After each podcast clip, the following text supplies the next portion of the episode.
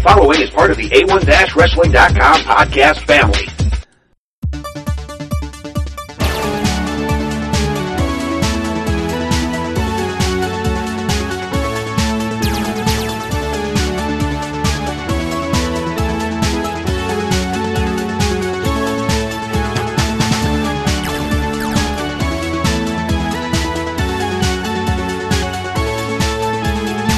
Hello, wrestling fans. Thank you for tuning in to this inaugural episode of Classic Wrestling Memories, part of the latest member of the A1-Wrestling.com podcast family. I'm your host, Seth, aka Zandrax, and I've been looking forward to doing this show for a very long time. Uh, really, shortly after I started getting into podcasting, this, this show had been in the back of my head.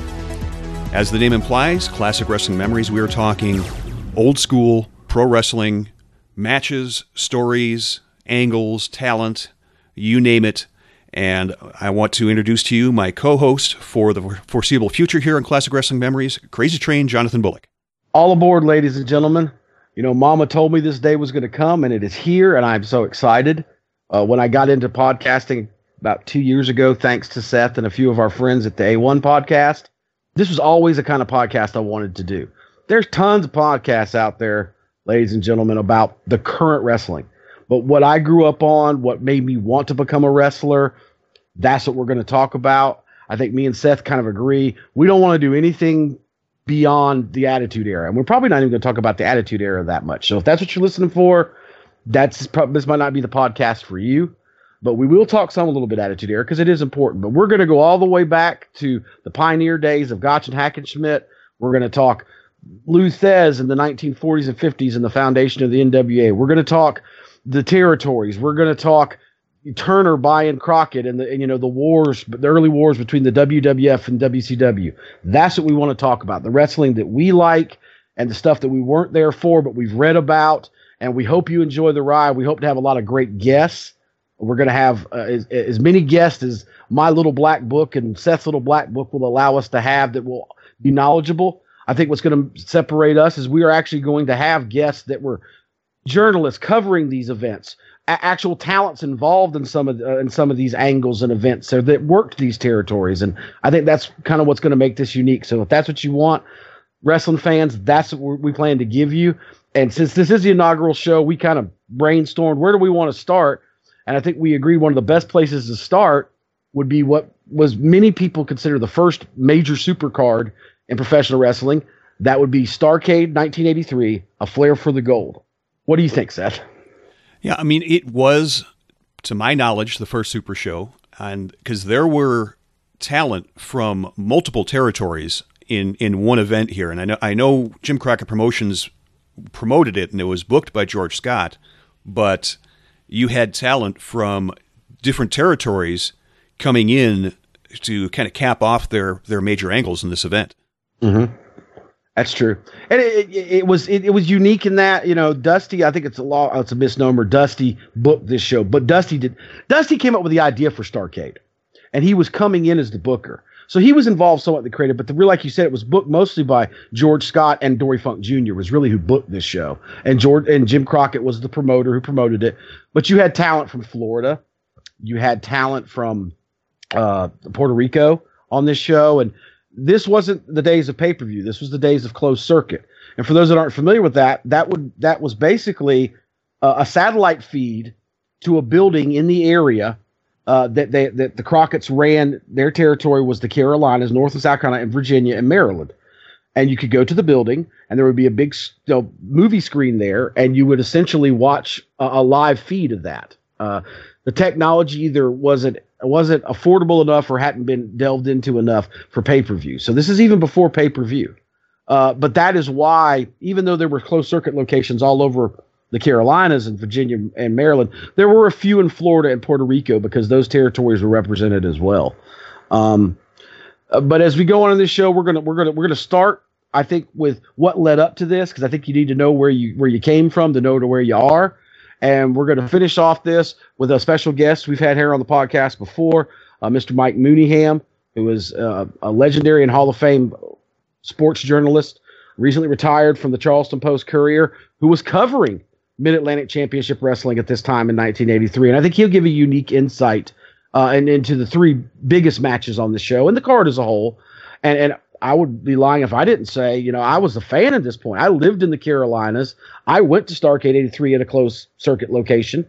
Um, I, I, was a you know 13, 14 year old boy when all these angles and and the, the, show itself went down. We're going to talk about. And then I grew up and became a pro wrestler, and I met and became friends with several of the talents that were involved in this show. And, and Seth, what, what, what, what, again, what's your thoughts and memories on this? Because you weren't really watching wrestling at this point, were you? So when did you get into Starrcade '83? A flare for the gold. The first time I saw it, I think it was on one of the major streaming pages, like a YouTube or a Daily Motion, uh, a little bit uh-huh. before the WWE Network came out. Now, the version that I watched in prep for this was on the WWE Network, so you know maybe some of the music is different and such, but the, the, obviously the video quality is much better. But I didn't start really watching wrestling regularly until high school. I'd seen some matches here and there, but I didn't really mm-hmm. know when, when it came on. So, you know, to kind of add what you're talking about to this perspective, we'll have your perspective as a worker and as a fan of that era. We'll have Mike Mooneyham's viewpoint as a journalist and somebody who's been watching and covering wrestling before us, and then me, kind of the Johnny come lately, who's now watching this mm-hmm. with 30 years later eyes, so to speak. Right. Well, I mean, I know you said you only watched it, you know, in the last few years the first time. You started watching wrestling early 90s. How long into your fandom and regular viewing of wrestling did you hear rumors about this great show and some of the matches on it? Was it a long or, or, or uh, it, it, it had been a few years uh, because I just seem to remember the mentioning um, one one of the WCW programs that you know Ric, Ric, Flair headlined the original Starrcade, and it was probably the build to one of the mid '90s Starrcades. Ah, ah, okay, okay. Well, I, I, think you know, like we said, we need to probably need to go back and start where we, you know, you need to know where you came from. Uh, let's look at the landscape of wrestling at that point. You had the territory system, was still in vogue. Vince was just really beginning to get his ideas of going national. He just recently bought the company from his father, and uh, the the crown jewel uh, at that point for the NWA wasn't really the Carolinas. It was it was Texas was hot, Dallas was hot with the Freebirds and Von Erichs feud. Um, Florida had had some hot runs with with you know D- uh, Dusty and Kevin Sullivan, but the Carolinas was kind of down. Um, but that being said, Ric Flair was, you know, the top star here in, in the Carolinas, and he'd had one world title run in 1981 that did not go over well. Uh, and he wasn't in the territory a lot because he was out defending the title.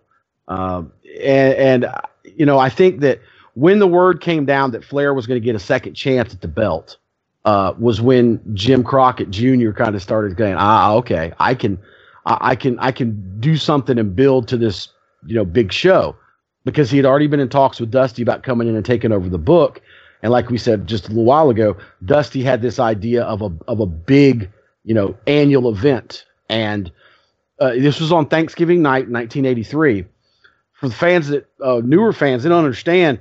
In the territory days, the holidays, Easter, Christmas, and Thanksgiving were some of your, and Fourth of July, quite frankly, were some of your biggest uh, shows of the year uh, historically. Think about it. I mean, everybody spent time with their family. It's getting late in the day. You probably don't have to go to work the next day. You're looking for something to do. This is before cable and the internet. Well, why not go to the local wrestling show? And they were always some of the biggest shows in every territory every year. So I think, you know, that was why I think Crockett's thinking Thanksgiving is, is a time. But I don't know if he was sure that he was going to be able to have a building – that he could fill up and make it, you know, from a business standpoint, uh, feasible to run a show like this that would be the crowning achievement for Ric Flair for his guy in his second title run. So you know, uh, leading up to this in the in the late '82, early '83, with Flair gone defending his world title, they built a hot angle that was over their version of the world tag team titles, who were being held by a heel Sergeant Slaughter and a heel Don Kernodle, and were being challenged by you know the babyface team of Jay Youngblood and Ricky Steamboat, and all that feud cu- culminated in a huge show on March 12th of 1983 at the Greensboro Coliseum. Now, when I say Greensboro Coliseum in Greensboro, North Carolina, and you're if you're not a wrestling fan, Seth, what does that mean to you? well, that is one of the bigger arenas in the Greensboro area. And I've I, I've spent a little bit of time in, in Greensboro, uh, mm-hmm. but I was at what once was called the BI-LO Center, which I'm assuming was a, a larger venue, right? Uh, it is now, and that's in Greenville, where I live, which is about 180 miles south of there. Mm-hmm. Um, Greensboro, like I said, the, the, the Mid Atlantic territory called Mid Atlantic Championship Wrestling. That was the Crockett promotion. Was essentially Maryland, Virginia, and both the Carolinas. And I get questions from people, even people who were fans uh, in other territories, the territory days. Why Greensboro? Real simple. It was the biggest building in the territory. I, mean, I mean, if you're looking to fill, if you're looking to get as many as JR likes to say, a butt every 18 inches. You want the building that can hold the most butts per 18 inches, don't you? right, right. You know, because I'm kind of spoiled up here because we got the Rosemont Horizon, there's the Allstate Arena, there's Soldier Field, UIC uh, Pavilion. Yeah, yeah, I mean, yeah, you got all Wrigley Field, Comiskey Park. You've got all kinds of stuff. Plain and simple, that's why Greensboro was chosen. And Greensboro was a building that was so big the Crockett's couldn't run it every week like they did smaller venues like the Township Auditorium in Columbia, South Carolina, or uh, you know uh, the Scope in Norfolk, Virginia, or Dorton Arena in Raleigh, or the old the old Independence Hall in Charlotte, or the Charlotte Coliseum. These all seated between mm, 12, 1500 to, to maybe 10,000, you know. Mm-hmm. But but Greensboro Coliseum seated for wrestling a little bit over 16,000 people. And it was probably most famously known in the area and outside the area. It was the host every year for the ACC basketball tournament, uh, the the college basketball tournament of the uh, the Atlantic Coast Conference. That's the conference of Duke and North Carolina and Virginia and North Carolina State. So big deal. I mean, those are major you know national powerhouses in basketball. But that was really all the, the Greensboro Coliseum was known for. And then the monthly wrestling show. And I don't know if Crockett thought he was going to be able to fill it up uh, because even when they ran it once a month, they didn't always fill it up. But then they had this match on March 12th, and the build up to it was so well done that they sold out. And, and I mean, they, they backed up the, the interstate. People couldn't get in the building. They couldn't even get to the building because the exit was backed up a mile on I 85. Th- think about that for a second, Seth. Is that is, do you have those kinds of? I mean, I know you have bad traffic in Chicago, but could you imagine traffic like that for a wrestling event in Chicago? Not for a wrestling event, no. Uh, no, know, no, no. May, maybe the, the, closest thing I could think of is, you know, like it, when the Bulls were the world champions, or when the Cubs became the world champions. You know, that's probably right, the closest right. I could relate to. Right, right. And so it's it's, uh, you know, when that happened in March, I think Crockett was like, aha you know, as a businessman, maybe I can do this if I have a hot enough angle on top to fill it.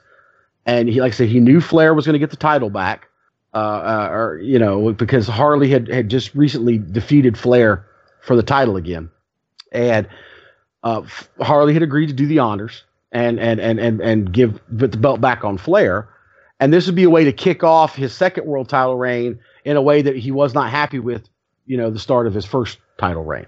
Um, I, I think I, I, pointed you to YouTube to a really good video package put together called "The Road to Greensboro." You got a chance mm-hmm. to watch some of that and to build up to where we were getting to. What did you think of some of those old uh, videos? Well, it's good tag team wrestling, and you know I've said before, probably my favorite pro wrestling match is just a standard tag team match, and you mm-hmm. also see a young Jake Roberts and a young Rick Rude uh, in separate matches, but as baby faces. Mm-hmm. And that's really about as far as I got was uh, two or three of those tag team matches. Uh, but how funny was it to see Sergeant Slaughter in in, in a suit? right, right. I mean, that's another thing that's different about the eras too. That if you were a champion, you dressed like it. The only suit I've seen Sergeant Slaughter wear is a camouflage suit. You know, right, right. But you know, they I think they do a really good job at putting the world tag team t- titles over as a big deal and and and, and stuff.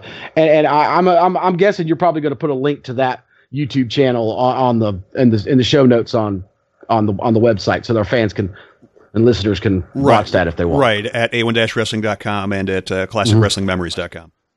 because I know everybody can go on the network uh, or on YouTube and find Starrcade 83, but this might be a nice little package to watch to get a kind of a feel for what the territory was like at the time, uh, what the angles were like, what the wrestlers were like, and, and, and kind of, like I said, it was the, the, the, the event that allowed Jim Crockett to realize I can do something like Starrcade. So, uh, you know, we suggest you watch that. But, you know, once that happened and uh, Sarge left and he went up north to work for Vince, and Flair had dropped the title, so he came back in the territory. Um, and there were several angles that ran all summer long that were to be blown off or, or ended here at Starrcade 83 on Thanksgiving night. Um, I'm sure you're sitting there looking at a, at a list of the, of all the matches, Seth. Mm-hmm. Why don't we just start with each match and and and and I, I've, I what I can remember, I'll tell you a little bit of what the storyline was going into that match. Mm-hmm. So to give people an idea of, of the what the buildup was. Yeah, the show kicked off with the Assassins. Uh, uh, I forget the name of Assassin Two, but obviously Assassin One was Jody Hamilton.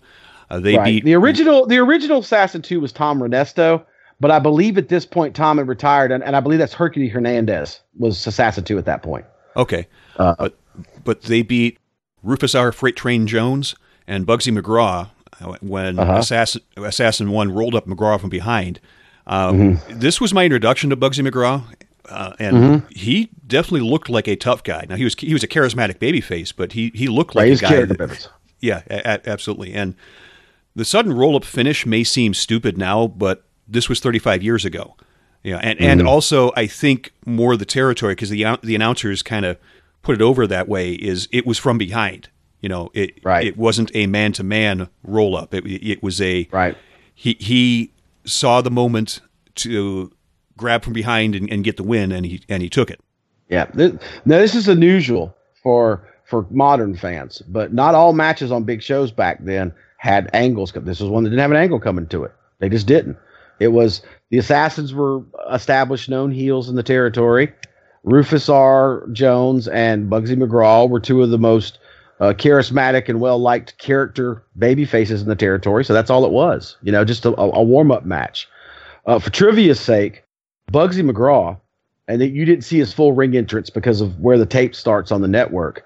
He was full on comedy. He used to come in the ring with uh, like a trench coat on and these goggles and a and, and, and an aviator cap with a propeller on top. He was a straight comedy guy and I would be lying if I didn't say I stole some of his mannerisms for my character. I, I, will openly admit I stole some from Bugsy McGraw. Not a great worker, but charismatic. Rufus, same thing can be said about. Rufus was kind of a think think JYD light. I think is a good description of, of, of Rufus. You know, mm-hmm. that probably was your introduction to Rufus too, wasn't it? Yeah, uh, yeah, it was. Uh, did you steal the knee shake thing that both these guys did and Dusty would do too? No, no, the Duke and Jive. No, I didn't do that. I didn't do that. But you remember when he did the propeller spot where he like spun his arm around and then gave him the big punch? Mm-hmm. I stole that. I yeah. stole that.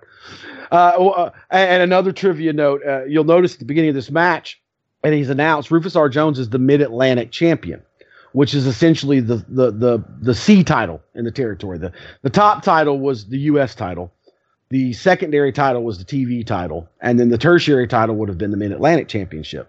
That belt is not the one you would see years later at other Starrcades. That belt, long story, we'll cover on another podcast, I'm sure, when we talk about Jim Crockett Promotions, uh, was held uh, uh, at the end by a man named Buzz Tyler, who left the business and was the champion at the time and left with the belt.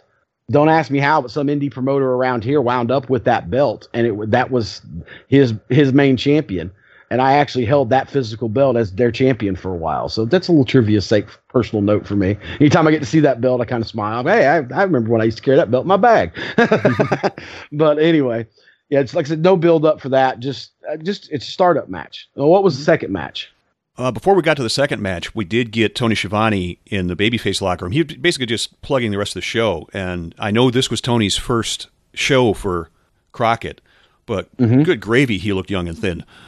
Thin, no mustache. He hadn't grown the mustache yet. I mean, he he said on his podcast that he grew the mustache essentially because Jim Jimmy Crockett told him, uh, "Can you grow a mustache? We don't want you to have a full beard because David's got a beard, but uh, you look a little too young." you mm-hmm. So, I mean, and as a, as a fan of the sports aspect, I'm betting you really liked this this idea of going in the locker rooms and these candid interviews mm-hmm. that Schiavone was doing. Right. That that was the other thing I was going to bring up. Uh, watching it with a newer set of eyes, uh, that's the type of thing that, if done right, I think could be and would make a promotion look differently. You know, yeah. now nowadays everything's it's it's an in ring promo or they have somebody uh, in a the stage, back. backstage and vignette. I can't stand those. Right. Where it's like, why are they doing this? I mean, they did not see the camera filming them. This isn't anything like that. Right. You know, it genuinely looked like he was privileged enough to get backstage and interview the wrestlers as they go to and come from their matches. And you saw Piper and Flair and uh, Steamboat j- just kind of shaking hands and shooting the breeze. You, you almost kind of wanted to hear what they were saying, and then and it looked like at one point, like maybe Flair and, and Piper were were kind of working the camera a little bit, like they were going over strategy for their matches and mm-hmm. stuff, didn't it? Yeah. yeah. and then and then suddenly Charlie Brown from out of town walks by, you know, still wearing the the mushmouth uh, hat over his eyes. You know? Yeah, we, we, we, we'll get to that angle in a little. That's a fun one. so, but anyway, uh, the second match was Kevin Sullivan and Mark Lewin beating Johnny Weaver and Scott McGhee. One thing worth note of this, uh, Mark Lewin was 46 years old. And, and I would not incredible, didn't he? yes, absolutely. Now, was this about the time he was he was the Purple Haze, or did that come later? Yes, yes. This is one of those examples you were talking about of other territories. Eddie Graham had lent them out. Uh, the finish came, I think, when when the referee got distracted, and both Gary Hart, who was the the, the heels manager, from the outside held one arm, and Mark Lewin held another arm, and or no, Sullivan held one arm, and, and Lewin hit Johnny Weaver with a, a knee in the back or something, didn't he? Right. Yeah. With the exception of uh, Gary Hart holding the guy's arm, by today's mm-hmm. standards, it was a clean finish. But again, it was behind the, the referee's back, mm-hmm. And that's why it got the heat it got. Was it, it wasn't right. a man to man hit your finisher and win. Yeah, and you gotta you gotta understand this. Uh, Johnny Weaver was a local guy. Okay, Johnny Weaver was a huge star in the Carolinas uh, in the '60s and, and early '70s uh, before uh, George Scott came in and took over the book and brought in all the singles. Him and a guy named George Becker were the top tag team in the Carolinas, so he was majorly over. Almost as a nostalgia act, even at this point, you know, he was doing a, a lot of announcing on on their weekly television. Uh, and he was he got the sleeper hold over big time in this in this territory. Everybody knew the sleeper was a finisher because Johnny Weaver used it, the Weaver lock, you know. And uh, so I think this was an example of use another talent from another territory to give it that big feel, but you still put the one local guy on there so that you know the, the fans knew. And it wasn't hard to but looking at the teams to know who was supposed to be booed and who was supposed to be cheered. But the the end of the match. Uh, obviously you can tell this is 1983 and it's the South. Ends with uh, uh, you know essentially uh, Gary Hart taking a half bump and then pulling a foreign object out of his boot, and them just waylaying Scott McGhee. Mm-hmm. And I mean, it got pretty bloody pretty fast, didn't it? Absolutely. And I don't know if it was intentional, if if it's part of the story, but mm-hmm. what clicked in my brain when I saw this, uh, it, you know, the heels were still prepared you know, it, it's like oh, yeah. they, they, got their win and they're still stomping on Weaver because they're jerks. Right. They already they already won the match, but they're going to stomp on the guy after the match anyway. Mm-hmm. So uh, McGhee comes in, rallies around, and that's when Gary Hart pulls out the, the spike out of his boot. So it's mm-hmm. like, had the match not gone their way, they were prepared to cheat already. You got to understand that that's the spike gimmick for Kevin Sullivan and Gary Hart. That was that was part of their normal shtick in Florida, and because there were closed caption or, or, or sorry, closed caption, closed circuit locations in Florida. The ending to this match was essentially to progress the storyline along in that territory, you know, of the dastardly heel manager of Gary Hart bringing his men in and jumping the young upstart babyface Scott McGhee. That's all it was. So here's here's Eddie Graham lending out his talent, but also getting you know a nod from from Jim Crockett to go ahead. You know your your fans are going to see this too. Let go ahead and do a storyline here at the end. You know. Hmm. So you know, maximizing your minutes, I guess, as Jim Ross would say, right? Yeah. But you know who came across like a badass in this is Angelo Mosca because he ran out oh, to yeah. stick up for the heroes, got spiked in his arm to the point of bleeding profusely, still mm-hmm. managed to fend off the villains and get McGhee out of the ring safely, and he still had to referee a match later on. and he also cut Right, a and- fantastic babyface promo later on, and I'm like, wow, Oh God, yes. wrestling needs more heroes like Angelo Mosca. just full disclosure here, uh, wrestling fans. I legitimately watch Starrcade 83, 84, 85, and 86 about once a month each. I legitimately set 12 hours of my time, they're all about three hours long, of my time aside every month. But I haven't watched Starrcade 83 since probably about Christmas. It's about three months. But I did watch it in preparation for that. And when I saw the promo you're talking about, I was going, oh, Seth is going to love this promo. This is right up his alley. I had forgotten how good that promo was. But you know, Angelo Mosca for a little bit of history, since this is classic wrestling memories. Angelo Mosca had been a monster heel in this territory for a long time. He was a big guy who was mostly a star in Florida and, and in the Northeast, but was a heel here. And when they would bring Andre in as the special attraction that he was used as at that point in time in the early 80s, Angelo Mosca was almost always the heel who faced him. So that should give you an idea of what his uh, perception was in the fans' eyes here in the Carolinas. And he had recently turned babyface during all this stuff in the summertime and the stuff we're talking about that the angles that led up to, you know, uh, Starrcade 83. So that might put a little bit of different perspective on it for you. But uh, yeah, it is once again not not no storyline coming into this match, but at the end it was still a story. It was an angle. They were allowed to use time for an angle, you know, at the end for another territory, which I think is unique in and of itself. Almost reminiscent, you know, fast forward 20 years to when Vince was allowing Paul to do some ECW angles on WWF television, you know, Mhm. or when WCW and WWF let Jim Cornette bring the Heavenly Bodies and, and, and the Rock and Rolls in to fight for Smoky Mountain titles on their pay per views. Kind of a similar thing. You know what I'm saying? yeah, yeah, absolutely. Gr- gr- groundbreaking in more ways than we think, and let you go back and watch it. You know? Uh, one of the lost arts that we saw we, uh, in this, Barbara Clary interviewing fans. Now, Oh, yeah. to an extent, I can kind of see why they might not do that now because the fans might try to get themselves over on TV. But Right. you know, that it, it just it, it was such a throwback. Well, not just because it's 35 years ago, but you know, the clothes, some- the hair. yeah, so, somebody going around to fans saying, "Hey, what what are you looking forward to? Who do you think's going to win? How far did you travel?" Mm-hmm. And Barbara Clary, who I don't remember them using much beyond this, and we'll talk more about her later in the buildup of this show.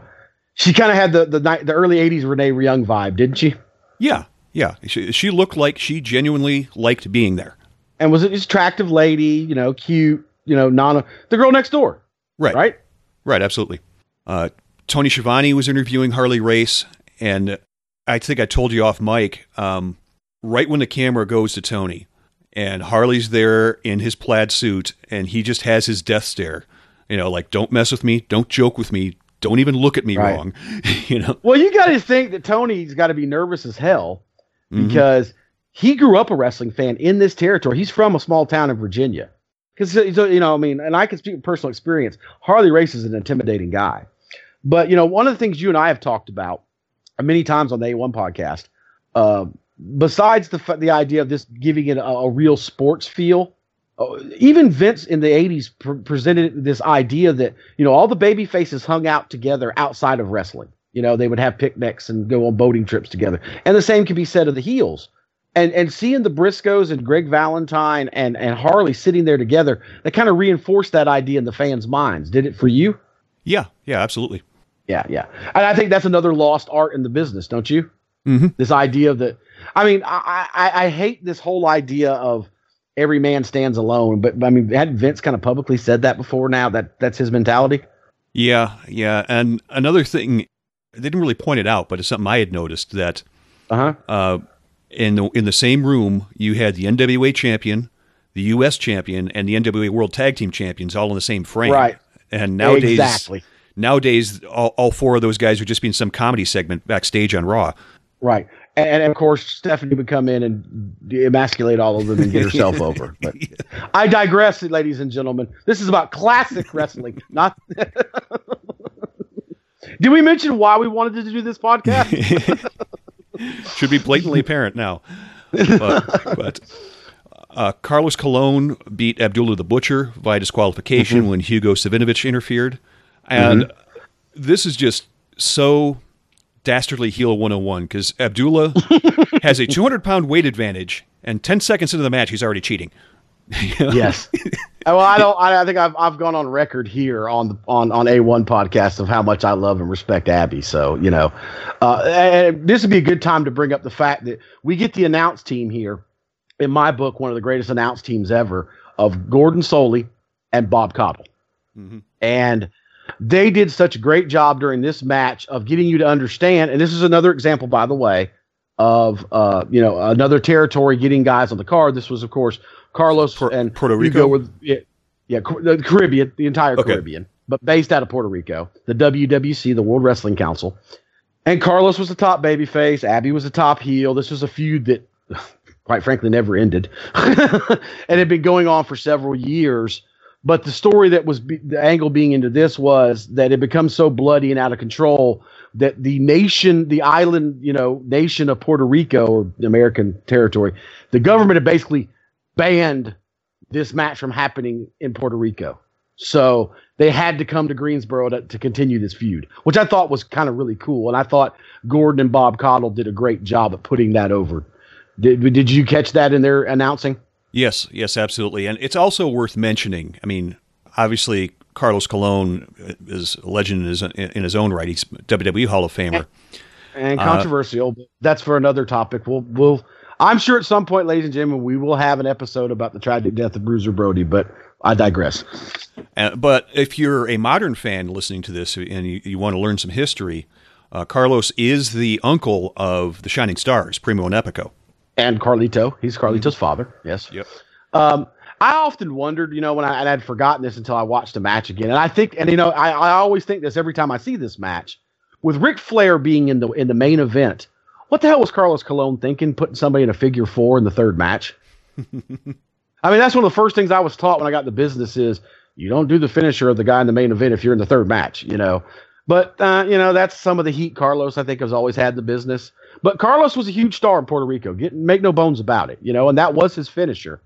And I've heard rumors uh, and, I, you know, I never asked Abby to, to verify this because he probably would have tried to work me anyways. God love him, but that that Carlos had convinced the fans in Puerto Rico on their television that they were the main event of Starrcade, not Flair and Harley, but you know, I mean, but you know, it, it's it's that was the territory days. I mean, you didn't see wrestling outside of your territory, so your local stars, they were the biggest stars in the wrestling world as far as you were concerned. So I get it, you know. But anyway. Yeah. And I read about Carlos in the Apter mag, so I knew he was a legend. Uh, yeah. E- even going back to the 90s. But I remember he was in a Royal Rumble, I want to say, in the early 90s. And he comes mm-hmm. out, and I hear Gorilla, Gorilla Monsoon say, Look at a smile on this youngster. And even as a teenage yeah. mark, I was like, uh, he ain't much younger than you, Gorilla. yeah, I mean, he's what, 50 something at this point? I mean, in this match, this is 1983, and his hairline was already starting to recede. yeah. I mean, he was one of those guys that, you know, he gigged a lot, and his forehead shows at this match. It looks like meatloaf. But Right, right. What was the over under you think on how long it was going to take Abby to get busted open in this match? Because they only went for about five minutes. Yeah, I was about maybe, to maybe say thirty to sixty seconds, maybe. Right, right, minute or two. Yeah, it's Abdul the Butcher. It was his shtick, but anyway. yeah, we, we got the aforementioned promo from Angelo Mosca, yeah, where he stuck up for the guy that's see, now seeking medical medical attention behind him. Uh, but and it looks getting... like a dead man covered in blood. right when right, they pan the camera out, I'm like, good God, that looks like something from a horror movie.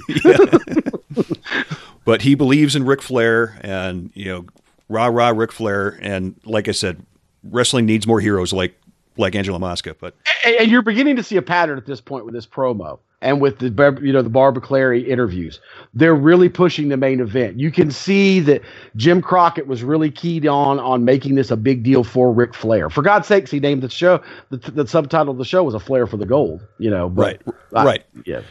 We'll get to that later. Yeah, this was not pay per view. This was not a WWE Network event, of course. Uh, this is the type of event that you know somebody may. I mean, I don't I don't know if closed circuit was paid or or, or what, but it could be something if you're at the the uh, say a bar or or whatever, you mm-hmm. might get up and leave if it starts to bore you.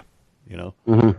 Yeah, closed circuit. The way it worked was you would go to the venue that was going to have it, and you bought a ticket just like if you were going to a live house show, and then you just went there and you gave your ticket. And and I'm trying to remember the price wasn't that much different because back then in '83 at the Greenville Memorial Auditorium, We had our weekly house shows on Mondays, and I believe ringside was either eight or ten dollars, and uh, general admission, which was the upper bowl, was six or eight dollars. I can't remember when the price change happened. There was a price change at one point where it went up a whole two dollars mm-hmm. for for both tickets, and I think like kids under five got in free.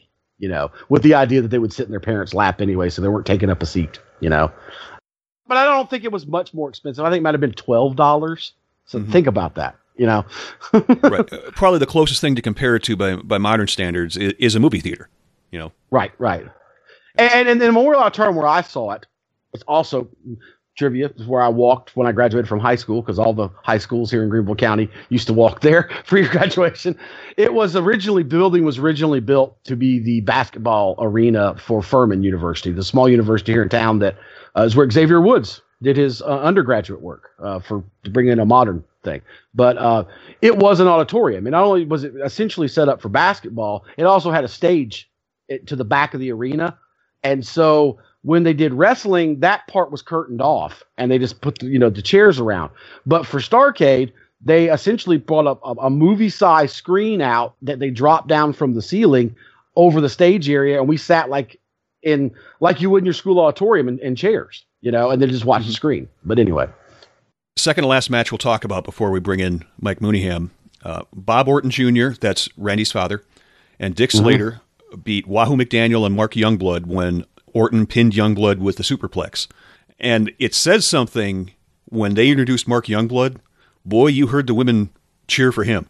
Yeah, that was that was a precursor to what Hoot and Punk, Punky and Hoot were going to get a few years later in this territory, wasn't it? yeah. I, have said it before and I've said it again.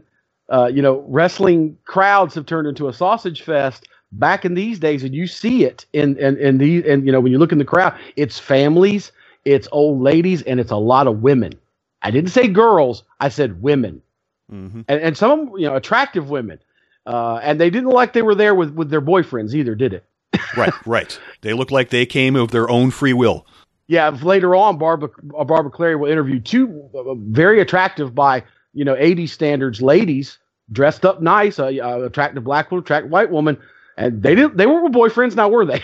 right. And they looked very excited to be seeing I mean, think about it. It's a bunch of good-looking guys wearing a, not many clothes. That's, uh, I mean, I'm not trying to to be you know, vulgar or anything, but it is what it is. There is a, a sexuality to the professor. It always has been. Always mm-hmm. has been. Yeah. There's a reason why Tommy Rich, looking the way he looked, even though it's laughable to us nowadays, there's a reason why he was so over in Georgia in the early '80s. You know, he had that boy next door look, and you know, and he bleed like a stuck pig, and those poor girls didn't want to see that cute little boy get beat up. You know, but anyway. now, by my count, uh, we got three, maybe four. I'm, I'm trying to think of guys that worked the first Starrcade and the first Mania, because we got Bob uh, Orton Jr., Valentine Orton and Piper, Jr., Valentine and Piper. Um, Steamboat. Did Steamboat work the first? I don't think Steamboat was was at the first Mania. Uh, okay. I'd have to I'd have to uh, double check, but Hey, uh, so yeah, yeah. If, if, we're wrong on anything, let us know. Uh, you know, the, the Twitter is A1W Podcast. The Facebook is A1 Wrestling, and I can be reached at Seth at A1-Wrestling.com. And I can be reached at Crazy Train underscore JB on Twitter. Now, Youngblood was the one that took the fall, but you notice Wahoo was the the one that got injured. Right, right. That was a great post match spot, I thought, where they basically you know, hung uh, Wahoo on the ring apron, and and I think it was Bob came off the top rope to the floor with a knee drop on his on his arm as it was draped over the ring apron. Didn't it? Didn't that mm-hmm. wasn't that the, the now you have to understand Wahoo was like Johnny Weaver, a legend in this area, and was huge. Or you heard the pop Wahoo got when they introduced him. I mean, it was huge. Right. Uh, uh, and so there was a story. This is when you're getting into the matches now that had angles. This angle leading into this, Jay Youngblood or sorry, Mark Youngblood was essentially, you know, they did was the baby brother of of Jay. Shoot. So you've got the you, you, your top babyface tag team. You got one of their half of that tag team's kid brother, and Wahoo is this legendary babyface of the territory, who are mad and going to take up the honor of Ric Flair, the top babyface in the territory, and take out the guys that injured them. And we'll get to that angle when we get to the Flair Harley match. Um, but that was what the whole buildup was of this match. You know, it was it was a revenge match. It was a grudge match, essentially, uh, against Dick Slater and Bob Orton. Um, and, and you know, I mean, think about that too. We we we're only four matches in, and we've had Kevin Sullivan, Mark Lewin, the Assassins, uh, Wahoo McDaniel, Bob Orton, uh, Dick Slater, Carlos, Carlos Colon. Colon. I mean, this is that's some heavy hit. This is these are heavy hitters, and we're only four matches into this card. You know, so anyway, most, most of these guys could headline shows on their own, and and big shows yes. too. And, and, I mean, already we've already named what a, a half a dozen Hall of Famers. Mm-hmm. So yeah, yeah, I, that that was the main storyline in this one was just you know, and it goes back to what we were saying earlier that you bought into this idea as a fan back then that all the baby faces hung out together. You know, and you also notice these early matches, basically the first half of the show, the mm-hmm. heels were the ones getting the upper hand. I mean, technically yep. Carlos won, but he won by disqualification and still got right. beat down afterwards. And it was and it was a thing that, that that's something that's different not only from today and back then, but also from the territories as opposed to how Vince ran his territory, which made him different than anybody. His father ran the territory that way. It was all about the heat. It was all about the heat. Because everything was the money back then, up until this point, and this is the show that changed that. All your money was off the gate at live events, at house shows. So you put the heat on the television, so the fans would pay money to see the babyface get their revenge at the house shows. Mm-hmm. You know, and um, but but but anyway, you know, it was. Uh, I, I watched this match and I had forgotten how awesomely good were Bob Orton Jr. and Dick Slater in their prime. Oh, absolutely. I mean, Bob Orton, the guy's like what six four, six five. He's chiseled out of stone. He's good looking, but he's got that arrogance about it and moves so well. And bu- it's like you look at Randy now, you know, and he's about as far into his career now as Bob was into his career then. And you realize where Randy got it. You know what I'm saying? Mm-hmm. It's like the, the apple didn't far fall from the and the similar build, the tall, lean, athletic build. You know, and and it's just like I know Randy gets a lot of a lot of, of guff from the current fans, but Randy is so smooth in the ring. It's like almost effortless to that young man, you know. And well, Bob shows this back in 1883. It's almost like he he almost the same as for you and me just to get up and walk out of bed in the morning. You know what I'm saying? Right. Yeah, we're not negative to all modern wrestling here. I mean, both of us are big no, Randy no, Orton no. fans. Yeah, yeah. I know that probably catches us a lot of heat. You can send your 10,000 word blog post to us, but it is what it is. I mean, the kid's an athlete. There's no doubt about that. Mm-hmm. And it, it, it's you see his dad in his prime, and you understand where he learned it. You know, and this is a great example of how good Bob Orton could be when he was on. You know. Uh, the last match we'll talk about before we take a break here Charlie Brown from out of town, who was Jimmy Valiant. uh, he he pinned Kabuki. Uh, I guess Kabuki didn't take the damn money. One of the things that I noticed right out of the gate, because it fits, because my understanding is the whole story is Jimmy Valiant lost a loser leaves town match.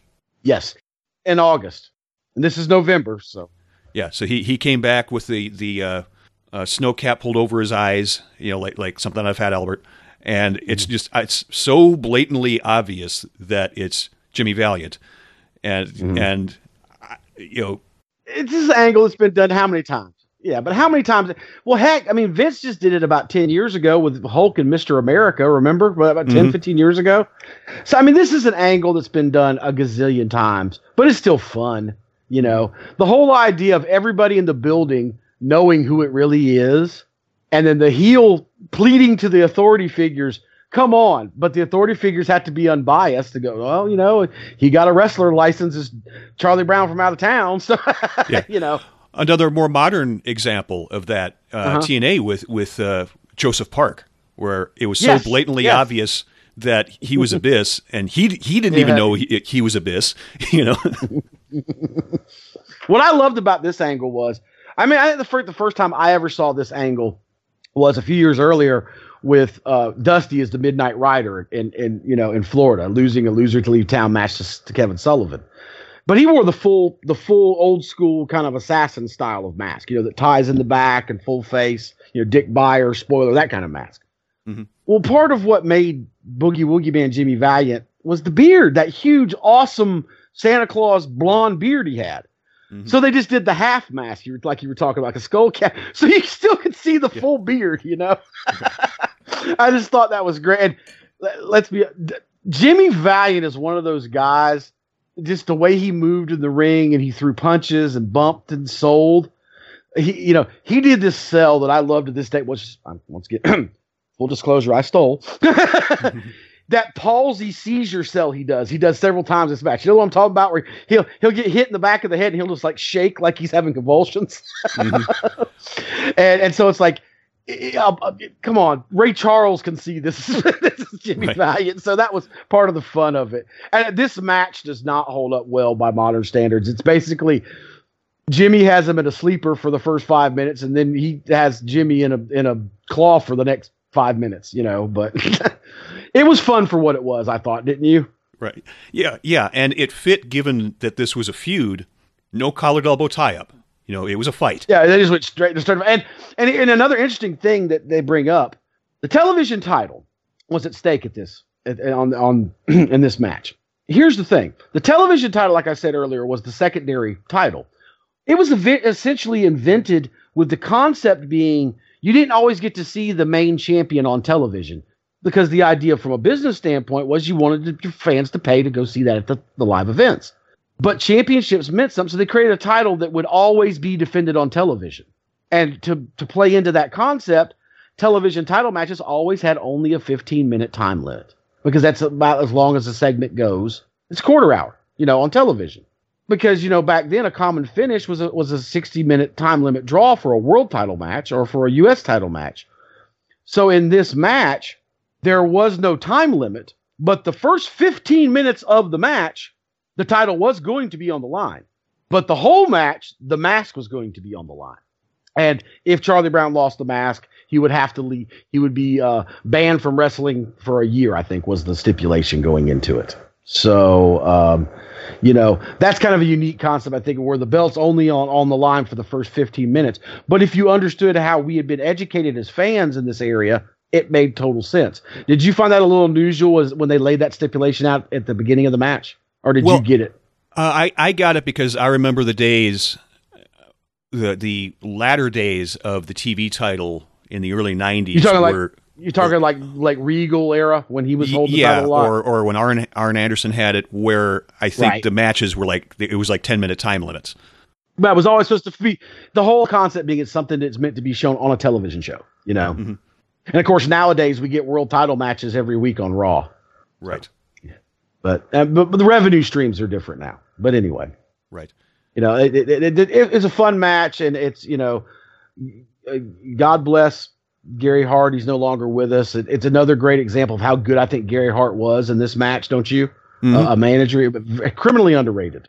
You know, um, when when when he got drop kicked in the earlier match, the you know the tag match, the second match, they got a pop. But when when Jimmy finally got a hold of him, there was a huge pop. And and you have seen now. I know you're a big fan of Memphis. Mm-hmm. You got an idea of how over Jimmy Valiant was from the reaction the crowd gave him in this match in this territory, didn't you? Oh yeah, they love Jimmy. We love Jimmy. Jimmy. I, I, I, I've said it before, and I'll say it. I'm gonna steal Steve Austin's quote. Stone Cold said that man put a lot of salt and pepper on his steak. this is, I mean, he had he had charisma. I I, I truly feel uh, he had charisma on the levels of a Dusty Rhodes or, or a Rock. He had that kind of charisma. Do you agree with that? That's right, Daddy. Oh yeah, boogie boogie man. Oh, all right, all right. We're gonna go, go out there have a match. All right, all right. Cause the boogie land, yeah, to rock the world. The boogie man love everybody. The boogie man love you, and he love you, and he love you. he has one of the best magazine covers. I think you know the one I'm talking about. It's a classic Pro Wrestling Illustrated. The, the, the, the, the cry for me one. Oh, no, uh, no, where he's on the cover and the caption is the Boogie Woogie Man's message to his fans: "It's time for you to boogie woogie." Yes, I don't know if I could get a poster out of that, I would buy that. Uh, you know, there was a there was a question that came up on on one of Jim Cornette's podcasts a few weeks ago, and and they asked, "Do you think Boogie would have worked in you know the '80s national expansion events?" And you know, Cornette, like myself and other people, have talked about the, the, the diametrically opposed idea to the presentation of the territories and what we're talking about here at Starrcade 83 and in the Crockett territories to what Vince was doing at the time. But as he pointed out, with Jimmy Valiant and his charisma and his shtick and his presentation, he's probably the only guy in that era, other than maybe Dusty, who could have worked as both himself in the territories in the NWA and then taking the exact same act up north to Vince's cartoon world and it would have worked just as well. You know, JYD is probably the only, probably the only other. Those are the three. JYD mm-hmm. because he did work, Dusty, and he did work later, and and, and Valiant. Those are the three, I think. Don't you? yeah, because uh, Boogie did have a run uh, uh, with with Vince, but it was with Vince Senior, right? Right, with Vince Senior, and it was as handsome Jimmy Valiant with his brother you know, Luscious Johnny. Okay. And he was a manager slash wrestler. And if you go back and watch those, and I think some of that's on some of the, the older stuff on the network, he was a dastardly heel. The, you know, the boogie woogie man, Jimmy Valiant, was not like that at all. You know, he was a fun loving guy. He was a he was a street people. You know, he was he was just as over top as Dutch. He was a common man, and I mean that was his big thing. I'm, I'm you know, he was the the man from New York City, and he's the only guy alive that can make Manhattan Transfer's, the man from boy from New York City, cool. Because that was his entrance music. and I never thought, you know, me, the biggest Iron Maiden fan you'll ever meet, will get excited to hear that song, but I do because it brings me fond memories of Jimmy Valiant. I do wah do wah ooh ooh kitty. but that should say something. We've just spent the last ten minutes now putting over Jimmy Valiant. well, Jimmy's one of those guys I've got to share a locker room a lot with, and he's just Jimmy is the nicest guy you could ever meet. I mean, he's a sweetheart of a man. He's and, one and, of the few guys, and we've talked about before, off mic at least, that the best gimmicks are extensions of the person. Uh-huh. Whereas uh, Jimmy Valiant's one of those guys. He's probably almost exactly the opposite of the flamboyant boogie woogie man, but that right. camera that that camera light goes on and he he's boogie woogie man. Oh yeah, but I mean, when he walks in the locker room, and we've talked about that before, the etiquette in the locker room says, you know, when you walk in, you go around and you shake everybody's hand, right? Mm-hmm. Uh, no matter where you fall on the card, that's just etiquette. Well, you would think, and sometimes with the, with the name wrestlers on indie shows, they don't always do that. They they kind of big star you, right? Not Boogie. Boogie always, hey brother, good to see you, brother, good to see you. I mean, just, it's just it's a sweet, warm handshake and a hug and you know, and you can see it in his eyes. Even though he's much skinnier now because he's had about half of his stomach surgically removed because he had stomach cancer. He's a cancer survivor.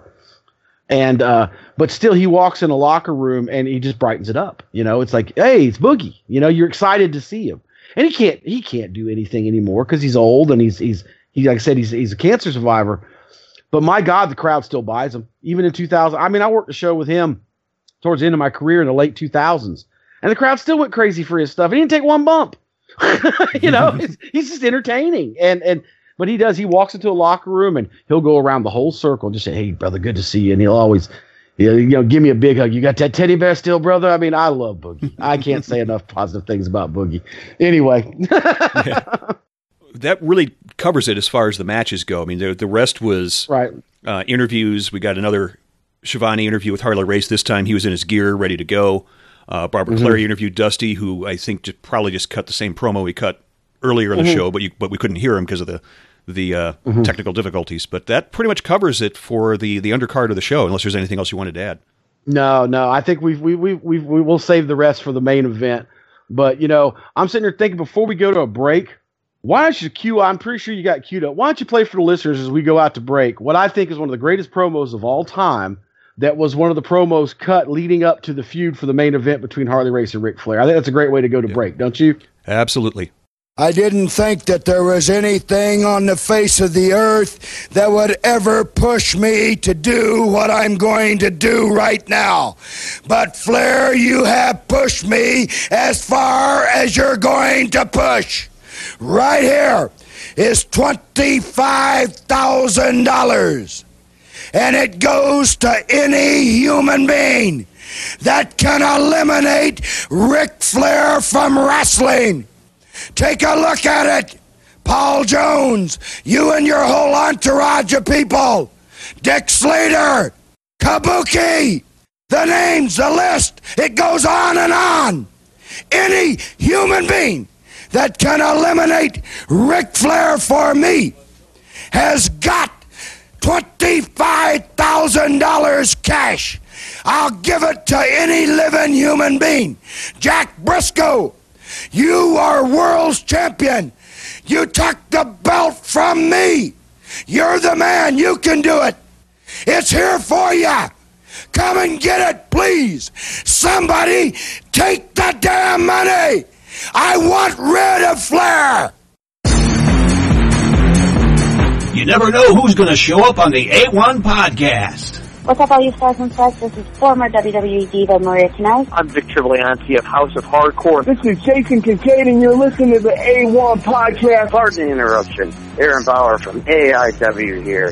This is Dylan Sosmore, the leader of Exceptionally Exotic, the fastest rising group in the National Wrestling Alliance. What's up, everybody? This is the Morning Star, William Huckabee. This is Mr. Saturday Night Michael Barrett.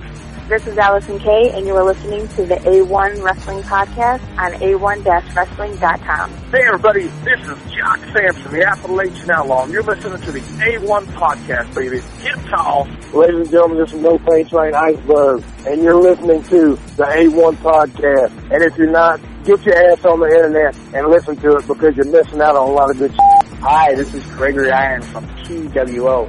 You are listening to the A1 Wrestling Podcast, where wrestling and pop culture collide. My name is Super Cop Dick Justice, and you are listening to the A1 Podcast, where pop culture and wrestling collide.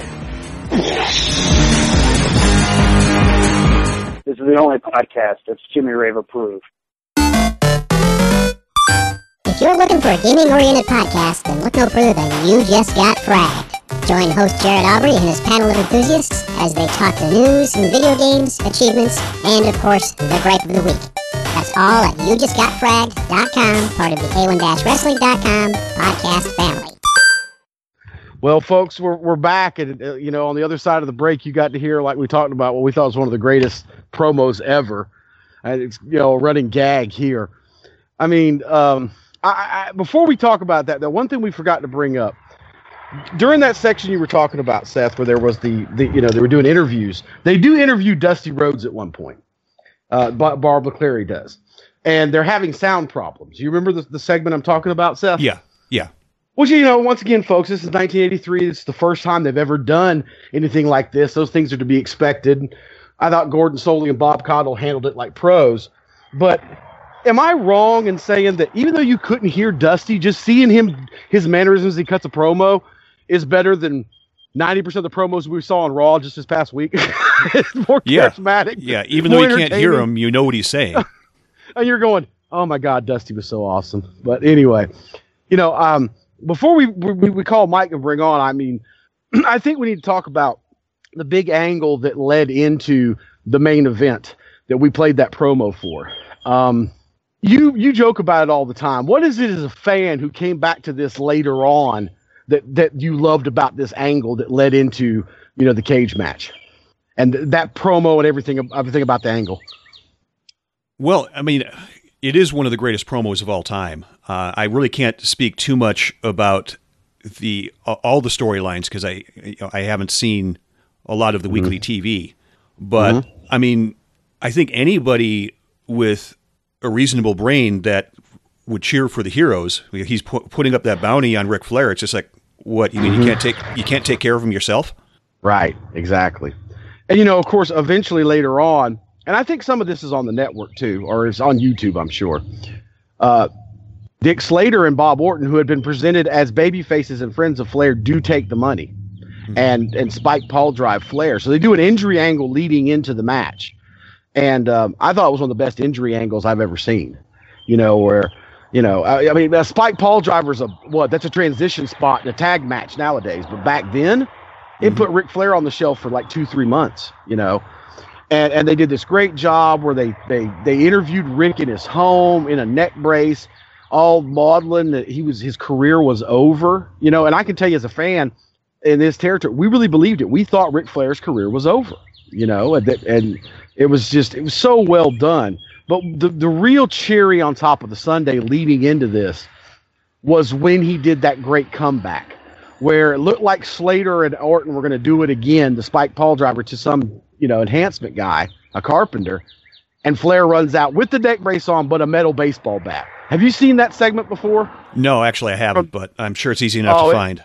Oh, it was on Crockett Television, and it's awesome. It is absolutely awesome. I believe that was taped at Gaffney High School, which is a town about halfway between Greenville and Charlotte. In fact, the first family that Barbara Clary interviews on the, uh, you know, talking to some of the fans were from Gaffney, if you remember, the big family. so I think that was where that that angle was shot.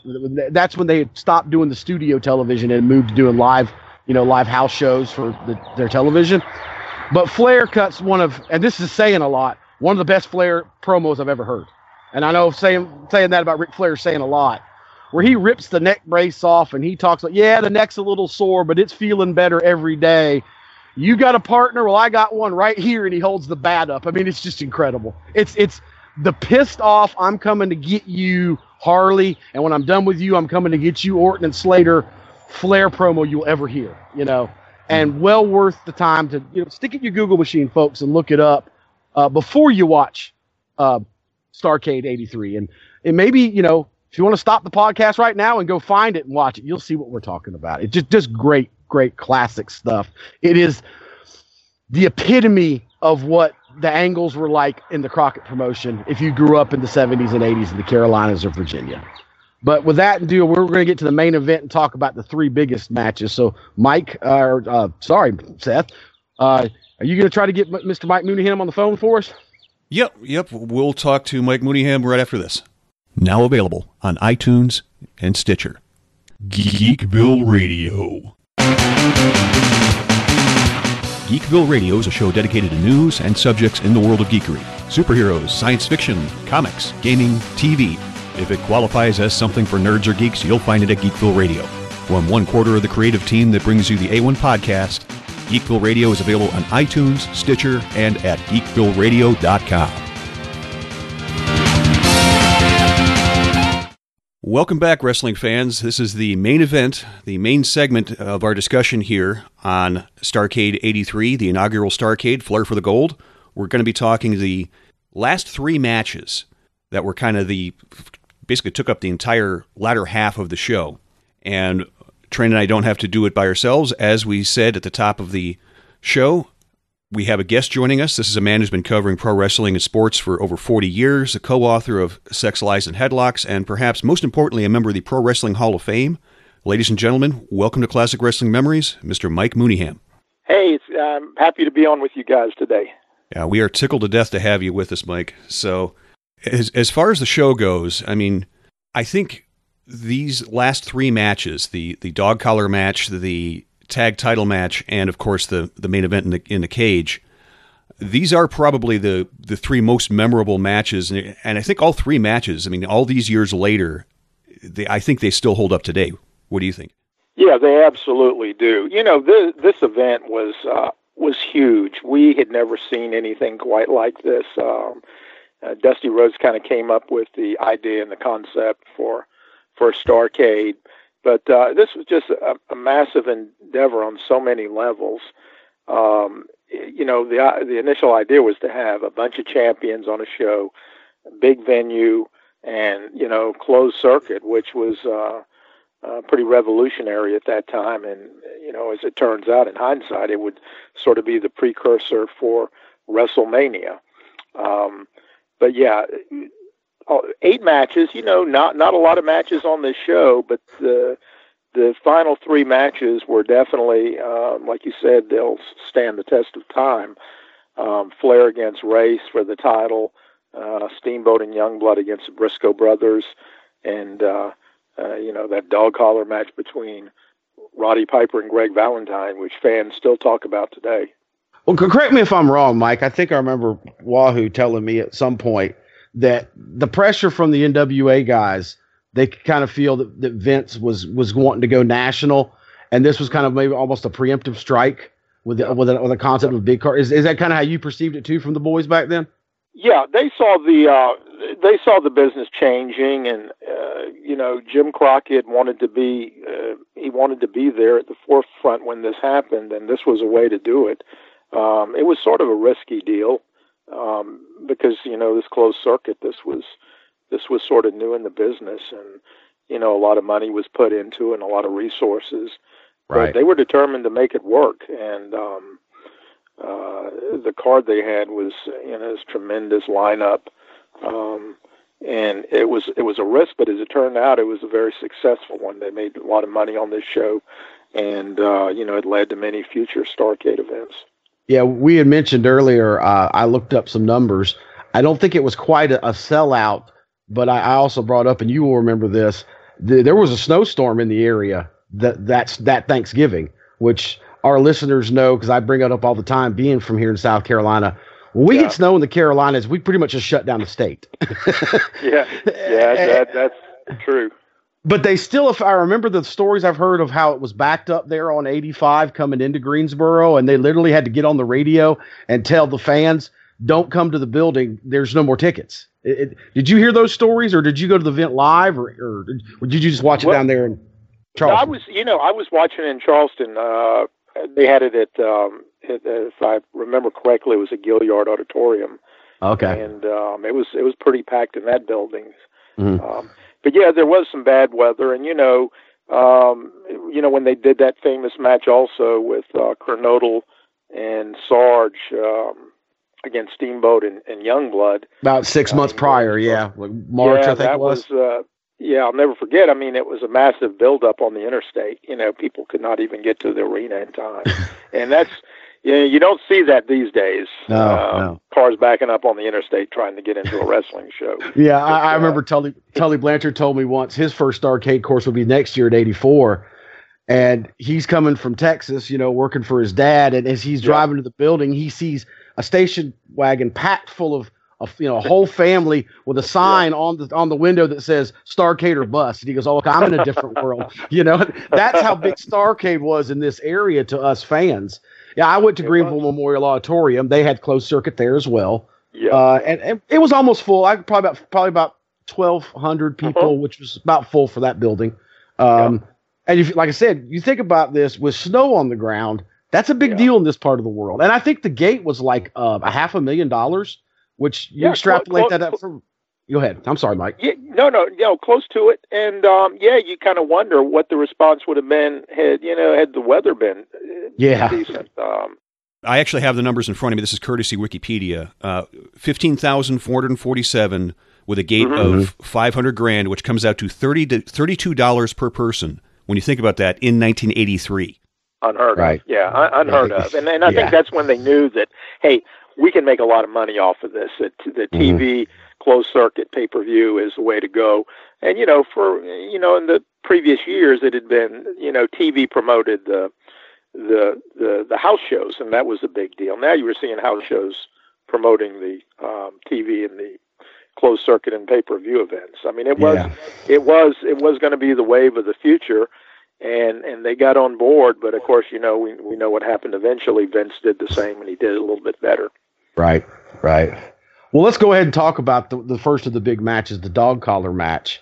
Um, I, have actually had a chance to talk to Greg Valentine in locker rooms about this, and you know, I told him, I said, brother, that, that like it was, it you know, Roddy was working a little snug, and he goes, oh, I was giving it back. That was a, that match yeah. is still, I think, even amongst the boys today in Vince's locker room, is legendary for how innovative and how stiff it really was.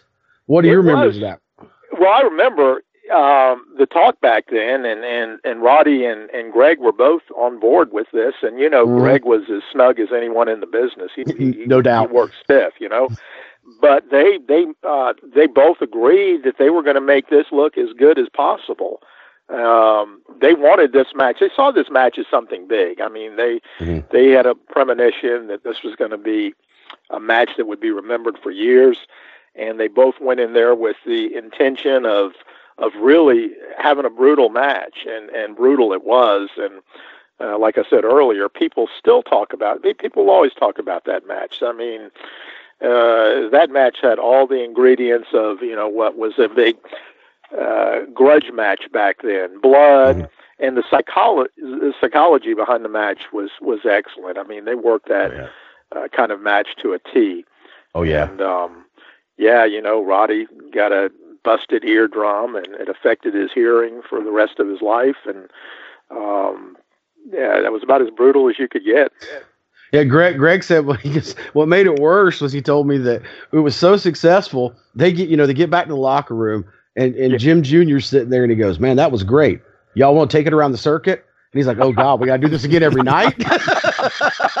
and he's like, he's of course it's the boss, so you say yes, but he's thinking to himself as he's agreeing, going, uh, he's telling me, he goes, God, brother, that was 20 years ago, and I'm still feeling it. You know, I mean, I said, oh, I'm sure, I'm sure, uh, but uh, yeah, I, I remember, at, at, you you could. My memory's fuzzy because, like I said, I was just a kid and a fan at the yeah, time. yeah. You remember a little bit better, Mike.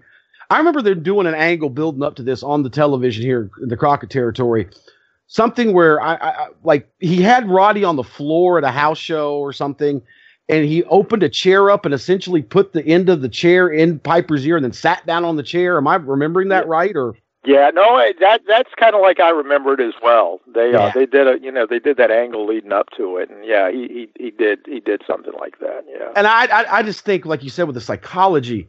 I don't think fans can wrap in today's world of flippy flops can wrap their head around, you know, selling an ear. And then, of course, you had the, you know, the great of all time, in my opinion, Gordon Solie, you know, putting this over on the commentary. Oh, yeah, yeah. Make you understand be, how he's dizzy, his equilibrium's messed up. I mean, this is incredible. Yeah, yeah. We'd be remiss not to mention Gordon put, putting that yeah. match over. Um, and and there was nobody, uh, no announcer in the business better than Gordon Solie putting over angles and uh, right putting over legitimate aspects of the business. And um, right. yeah, you know, it's kind of like uh, Jim Ross did with uh, WWE years later. Mm-hmm. Um, even though a match might be good, it, it, was made um, sort of momentous for all time when mm-hmm. Jim Ross did it. Same thing with Gordon. You know, with with the soundtrack of Gordon Solie, matches mm-hmm. were made bigger um, and they would always be remembered. Gordon oh, yeah. that knack. Yeah. yeah. Uh-uh. A Pier 6 brawl. I love, you know, and I would think I also would be remiss if we didn't mention his partner, and this was Bob Caudle. And I know that doesn't oh, yeah. mean a lot to people outside the Carolinas here, but yeah. I'm sure you can attest to my praises of Bob Caudle was that oh, yeah. guy for our listeners that didn't grow up in this area he just came across like your your the uncle or the granddad you wanted. Just this loving gentleman, and he never talked down to the fans. No, nope. he, he, was like Walter Cronkite to us. We, everything he said, we believed. You know, he really, was such a he he really was. Um, Bob was sort of that uh, that soothing voice behind the mm. mic. Mm-hmm. Um, yeah, you're right. He never got too upset. He he treated the the business with respect. He treated his fans with respect, and I think they appreciated that. When you heard uh, when you heard Bob Caudle come on live every Saturday, I mean, you you knew you were in for a treat. Yeah, and unfortunately for me, I got to meet him when when I got into my career. He was as nice as I could ever have ex- had hoped for as a young kid, looking up to him. You know, just just the sweetest man. I, I couldn't say enough nice things about Bob Caudle. But anyway, yeah. Yeah, you know, when you when you talk about the, the historical perspective of this match, and I know Cornette will argue with me about the Tupelo concession stand brawl in '79, but I think, and I'm not saying that that match wasn't legendary. I think this was probably the next one of the other early matches that will what become uh, in the '90s an agitator known as hardcore. Would you agree with that, Mike? Yeah, it was definitely hardcore, that's for sure, and it was hardcore seen on a on a on a on a big level. You know, we had right. Regional matches that were certainly hardcore mm-hmm. classics along the way for years, but um, you know, this was seen by a major audience, and right. um, and that that match was as hardcore as you'll you'll get. The mm-hmm. psychology mm-hmm. again was just uh, off the charts, and um, I, you know, I, I, two masters. I can visually remember that that you know the spot where Roddy ri- wraps the chain around Greg's f- whole face, around oh, his yeah. mouth and into his mouth, yeah. And, and then, then then he does it to Piper across Piper's eyes, and, and the visual is just, and the way those guys sold, I, just an incredible, incredible match. And I think that that's one of those matches that a hundred years from now, when we're all long gone, wrestling fans are still going to be looking up that match and wanting to see it. I think. It is, and, and and I bet that that's one of the most watched matches on YouTube. You know, for oh yeah, for fans who were there and fans who were not, and just wanted to see a classic match.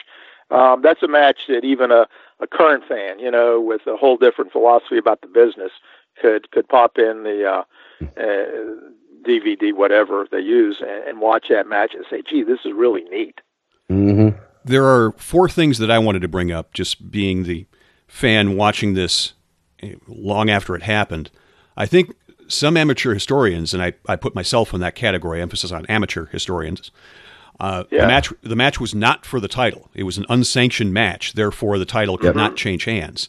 Uh, Yep. on, a, on a lighter note, did they mention who the guys were in the mutual corners? Because one of the guys backing up Valentine, who also had the bleached hair, he looked like singer actor Paul Williams.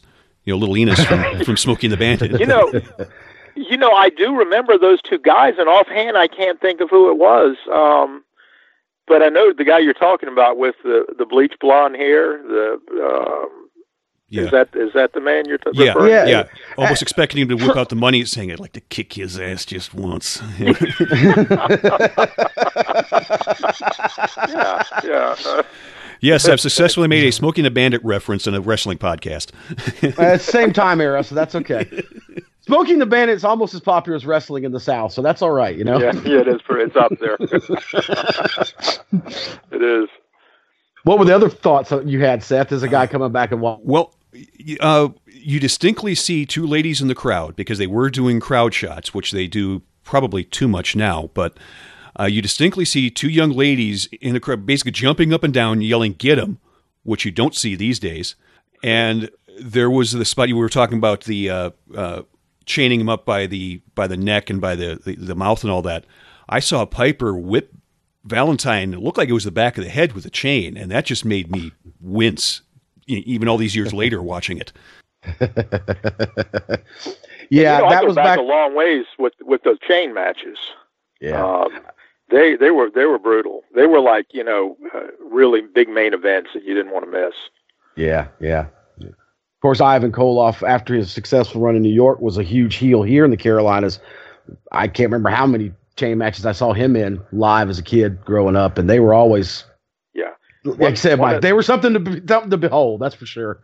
One of one of the one of the uh, one of the early practitioners, I guess you'd call it, of of the Russian chain match was uh, the great Malenko, Boris Malenko.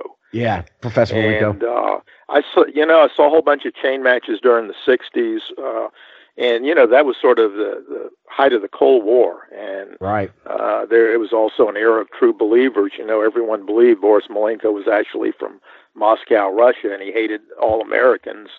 And uh, you know, you talk about heat. I don't think I ever saw heat like that. Um, and uh, saw Malenko in a series of chain matches, just bloodbaths, and with guys like um, Eddie Graham in Florida, uh, Wahoo McDaniel, George Scott down here. I mean, you know, very, very brutal, very bloody. Well, if we go to the next match, it's co- a complete maybe 180 from this bloodbath, and and uh, what I think is one of the best technical tag matches I've ever seen, and that would be the the World Tag Team Title matches between Jay Youngblood and Ricky Steamboat as the challengers against the champions, the Brisco brothers. Um, what what thought what thoughts come to your mind when you think of this match, Mike? Well, I think uh, uh, for the top guys in the business, it could it could really go, and Right. uh, you know, especially um, Steamboat and Jack Brisco. I mean, you just don't get any better than that. No. Um, that was that was just those were classic matches, and you know, it, uh, of course, what made it better when the Brisco brothers turned, and Mm-hmm. uh, you know, and you had uh, you, you just had all of the elements of a classic um, of a classic tag team match. I remember in the build up for that. So, you know, coming off the heels of what we talked about earlier with the whole, you know, the big match, the big cage match between Slaughter and Kernodle against Youngblood and Steamboat, and then winning the belts Yeah. back. Yeah, uh, yeah. But that the Briscos going into that in the spring were baby faces, and then they turned heel on Yep. Steamboat and and and Youngblood to set this up. And I remember they they they, ti- they they traded the titles back two or three times. But I was fortunate enough as a young fan to see one of those title changes here in Greenville. They did one at a house show here. Um, Okay. So so that was that was neat. And I'm trying to remember which one. Oh God, I think it was when Briscos won the title. No, no, no, no. Yeah. They had. I think it was when Jay and, and Ricky won it back, and then they, Jack and Jerry might have won them again somewhere else. But Mm-hmm. you know, uh, I know fans often complain about quick title changes nowadays. Um, That was one where they actually did some even back then. You know, because I remember those titles switching two or three times on the way to Starrcade. Am I am I wrong in remembering it that way? No, there were a couple of switches, um, and and and then this one, of course, uh, um, Steamboat and, and Youngblood, you know, won the belts again. But um, Right. This began Yeah, their they- they fifth switched reign, if I recall correctly. Yep. Something like that. Yep. Yeah. Yeah. I I remember the, the, the storyline coming in was Jack and Jerry were were forced by the board, the NWA board direct to, to, to defend the titles because they were, you know, playing the, the swarmy heels who were it was beneath them to come to some little podunk town like Greensboro. they wanted to be in a big city like St. Louis or something. Do you remember that angle? I do, I, I do Yeah. remember that. yeah, yeah, yeah. eh, But but it, I you know this match for me personally uh, was one that meant a lot to me because there's one spot in the middle, and I it- where I think it was Jerry puts Steamboat in a short arm scissors, a move you rarely see anymore.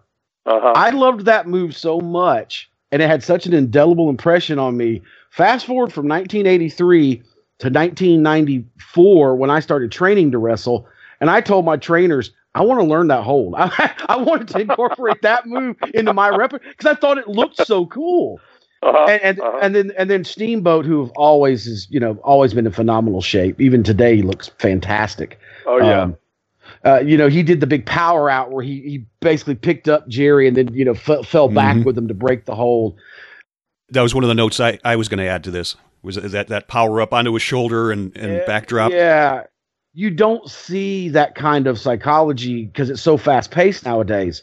But the drama of that is, oh my goodness, he's going to break his arm. And then he powers out. And, and unless you've actually picked a guy up like that, I don't think you have a full appreciation for how much strength that takes. I don't care if he's helping you out or not. There's no wires, okay? And and oh, Jerry Brisco's a solid 220, you know? I mean, so yeah, yeah, yeah. Th- I just think, you know, I, I've told some kids that I've helped train. That's a match I pointed to. You want to know psychology, you want to understand scientific and holds, go watch that match. That's one I'll point them towards. I, I'm, I'm assuming both of you guys would be in agreement with that assessment. Yeah, I thi- absolutely. I think I can put it this way. This was a classic example of the heroes out wrestling the villains.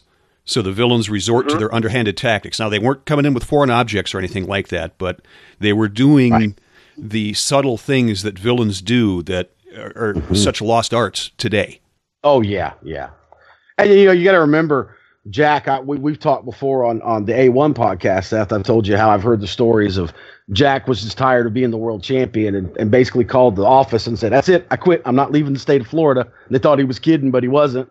And, and he, he this was kind of a resurgence for Jack. He, my understanding was that Jack had come back, you know, several years earlier than this to give Jerry a chance to get some shine, and that's why they formed the tag team. Was that the way you understood it too, Mike?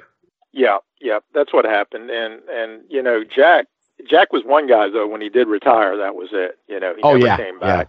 But he was tired of the schedule and you know, even as world champion, I think that really kind of took a little steam out of him. People don't realize how how rigorous it was to carry that NWA world title belt back Right. then. I mean, Right. it was it was it was you were on the road 365 days a year. And, All over the uh, world. A lot of guys just couldn't do it. That's why I always said that I don't think there was a greater world championship reign um, than the one held by Dory Funk Jr. for four and a half years. Oh yeah, I from mean, the late if you had to '60s to, early about- '70s. Yeah. Yeah, 69 through 73. Just think about four and a half years of being on the road every day and, Mm-hmm. you know, all of the travel. And then when you were champion back then, uh, you know, a lot of those matches were, were Broadways. Sometimes you went 45, 60 minutes. Sometimes you went an hour and a half. And to think about that today, I mean, it, it's, it's absolutely mind blowing. Yeah. But yeah. you know, Jack was one of those guys who was a, a great NWA World Champion. But when it was time for it to end, he he was more than ready, and he never looked back. You know, and he's one of those guys that I don't think a lot of current fans appreciate enough. Uh, it, it- I I was I was very small, so I don't remember Jack's reign. But I, I I came into watching wrestling right after that. but I had enough family members and friends that were older. You know, and I look back and I can see. I mean, he kind of looked a little bit like Joe Namath with the hair, who of course was Oh, a sex did. symbol at that time, and he had the great build and the tan because of the you know the Native American uh, ancestry, and Yeah. he had this the figure four, which is when done right is always a cool looking move. He was everything you'd want, and he had the, the, the pedigree from Oklahoma State. He had everything you wanted in a world champion at that point. He, You know, he did. and- He was he was he was a prototypical All American boy. Yeah, um, yeah. You know, when he came into Florida and Eddie Graham brought him in, he was he was a matinee idol. You know, the good looks, the good body, the, the you know the he had he had all the goods, and um, uh, fans absolutely loved him. But you know, the thing about Jack, he never was like a workout freak. Mm-mm, You know, he mm-mm. had the body and everything, and he could go. He had amazing cardio. But you know, he ne- like I said, he never was you know uh, crazy about uh, you know working out and um, which is extraordinary to see. You know, to see him in the Yeah. hour draws and everything. I, I, But, I think uh, one of the one of the funniest pictures I've ever seen at one of the fan fests. Somebody had one of their scrapbooks, and it was a candid shot from the locker room. And it, I'm I'm guessing it was around the time of his world title reign Yeah, because it yeah. was a black and white picture. And here it is, Jack Brisco, and, and no shirt, just sweatpants. His his cigarette hanging from his lips while he's doing jumping jacks. yeah, that's what I'm talking. you know, that's what I'm talking about. Not the image you would think of, you know, when you think of Jack Brisco, but that was Jack. You know, he know. he he he he lived life on his own terms, and uh, uh, when he, you know, he had an extraordinary career. But yeah, it was he wanted to leave, you know, prior to that, but like you said, he he kind of wanted to give Jerry a, a little more rub, and it's something they always wanted to do. Um, they had teamed up, of course, you know, prior to that, but they really got the big push in the Carolinas, and it it took a lot of prodding by Jack and Jerry, mostly Jerry, to uh, get Jim Crockett to approve a baby uh, a heel turn because Right. Jimmy didn't think it would work. Um, uh, but I think what sold him, uh, Jerry and Jack both uh, convinced him that they weren't going to change their wrestling styles. They weren't going to be what you think of as real heels. They were just Right. going to work a lot more aggressively. And they also pitched the idea to Jimmy that they had the perfect team, the perfect opponents in, in Steamboat and Youngblood. Right. Because, uh, you know, they had just come off that big run with Sarge and Kernodle. And um, I guess Jimmy thought about it and, and gave it the green light but it, it almost it almost didn't happen. I mean, I, I remember Jerry telling me that they had like probably half a dozen meetings, um, and they got Ricky and Jay on board as well. And between four of them, you know, they finally convinced Jimmy to to uh, to approve it. Well, I mean, it was it was. I, I've said before an analogy I've always made, and I've made it here on podcast before.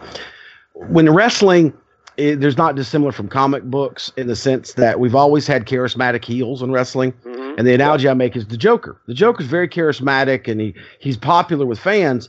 So how do you get fans to boo the Joker? Well, you got to have a, a, hero that's really really cool, like Batman, to be his villain. I kind of think that's an example here. Is you're going to have a hard time getting Jack and Jerry booed because of what you're talking about, Mike. But you know, Jay and Ricky were so hot, and they they were young and in their prime and good looking, so the girls loved them. But they were tough enough that the guys respected them. That's the only kind of team you're going to be able to get Jack and Jerry booed, and, and they did.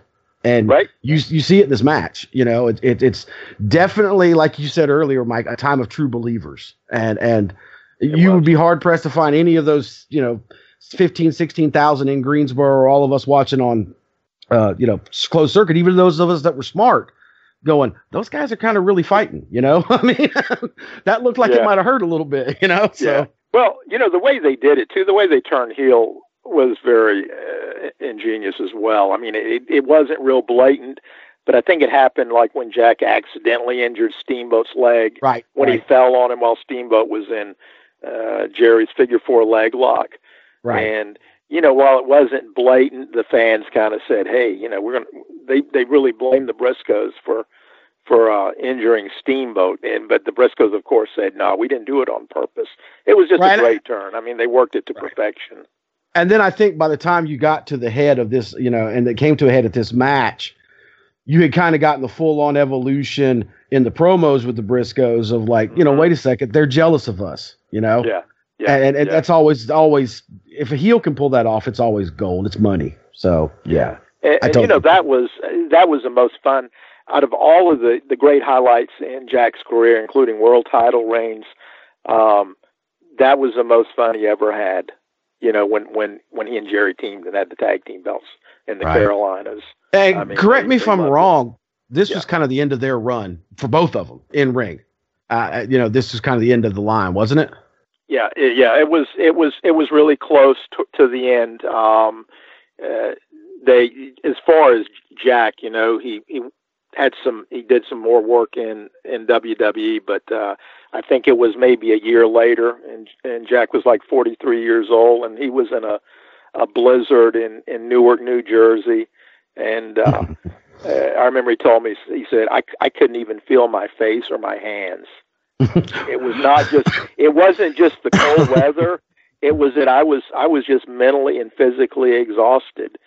Right. And um he decided right then and there to call it quits and he he caught the next plane south and and that, and that was it. He never wrestled again. He he told me I remember he joked he said he said man I just went home and thawed out. and that was it. Yeah, I think he probably came back. Acc- acclimated to Florida by that point, and then the North just wasn't doing it for him. You know. Yeah, yeah, he did not like it up north. No way.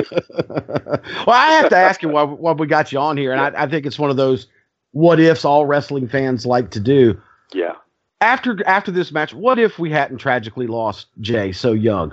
What did, what did you see as the ceiling for, for Ricky and Jay as a team? Do you, did you see the eventual split up in the feud, or do you think? And I say this because when I really got into wrestling, do we even see a Ricky and Robert? You know, do Punky and Hoot become what they become a few years later in this territory? If Mark and I mean, sorry, if if if, if Jay and, and Ricky are still on top, do you follow where I'm going with that question?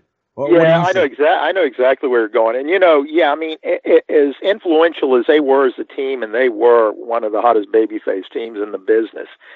You know, real honestly, uh, by that time, uh, Ricky was was actually getting a little tired of, of teaming with Jay. Yeah, yeah, I, I and, saw. and I I think he's I think he's mentioned that as well on a few occasions. Mhm. Um, because I remember he told me he said I was just tired of being a babysitter. You know, yeah, I think and I that's think how it Jay's kinda, you know- documented. So yeah, I yeah, can see that. Yeah, that that's how it kind of was. So you know, I, I don't really think that would have. Um, I I don't think they would have gone on much longer as a tag team, regardless. And I always, I always thought it was weird as a fan, and then especially once I became a worker, and uh, that, you know, Ricky had had such a hot run as a singles in the '70s, leading up to this. Why he wouldn't go back, you know? And uh, I mean, it wasn't long after this. It was about. I mean, I know he wrestled Tully at the next Starrcade, but it was maybe what a year, year and a half later. He went up north to work for Vince. Yeah, yeah, with the dragon gimmick. Yeah, Mhm. yeah. Ricky was uh, he was destined for world championships. Oh yeah, without question. And, and as good of a tag team guy as he was, I mean, you know, uh, you you've seen him many times. He was uh, he was just he was super in the ring as a singles. He, you know, he There's nothing Ricky Steamboat ever did in the ring that didn't that looked bad ever uh, that I ever saw. and No, I've seen it- it- it was really thousands of flawless. Steamboat matches. Yeah, absolutely. It, it was flawless. You know, and um, Greatest I've arm drags said- in all of history, in my Oh, opinion. Yes, Yeah, it- without question. Yeah, yeah, yeah, yeah. Him and Flair, you know, you couldn't get any better than that. Um, uh, only be only to be compared with Funk and Briscoe. Right, right, right.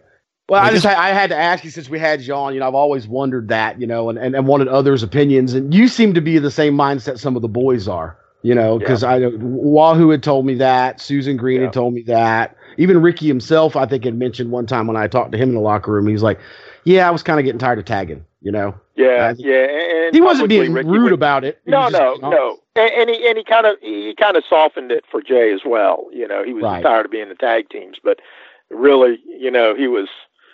Uh, it, it was at the point where it wasn't really fun to to team with uh, with Jay. And you know, he loved Jay like a brother, but you know how those things can be. Um, You fight your and- brothers and the hardest as much as you love them.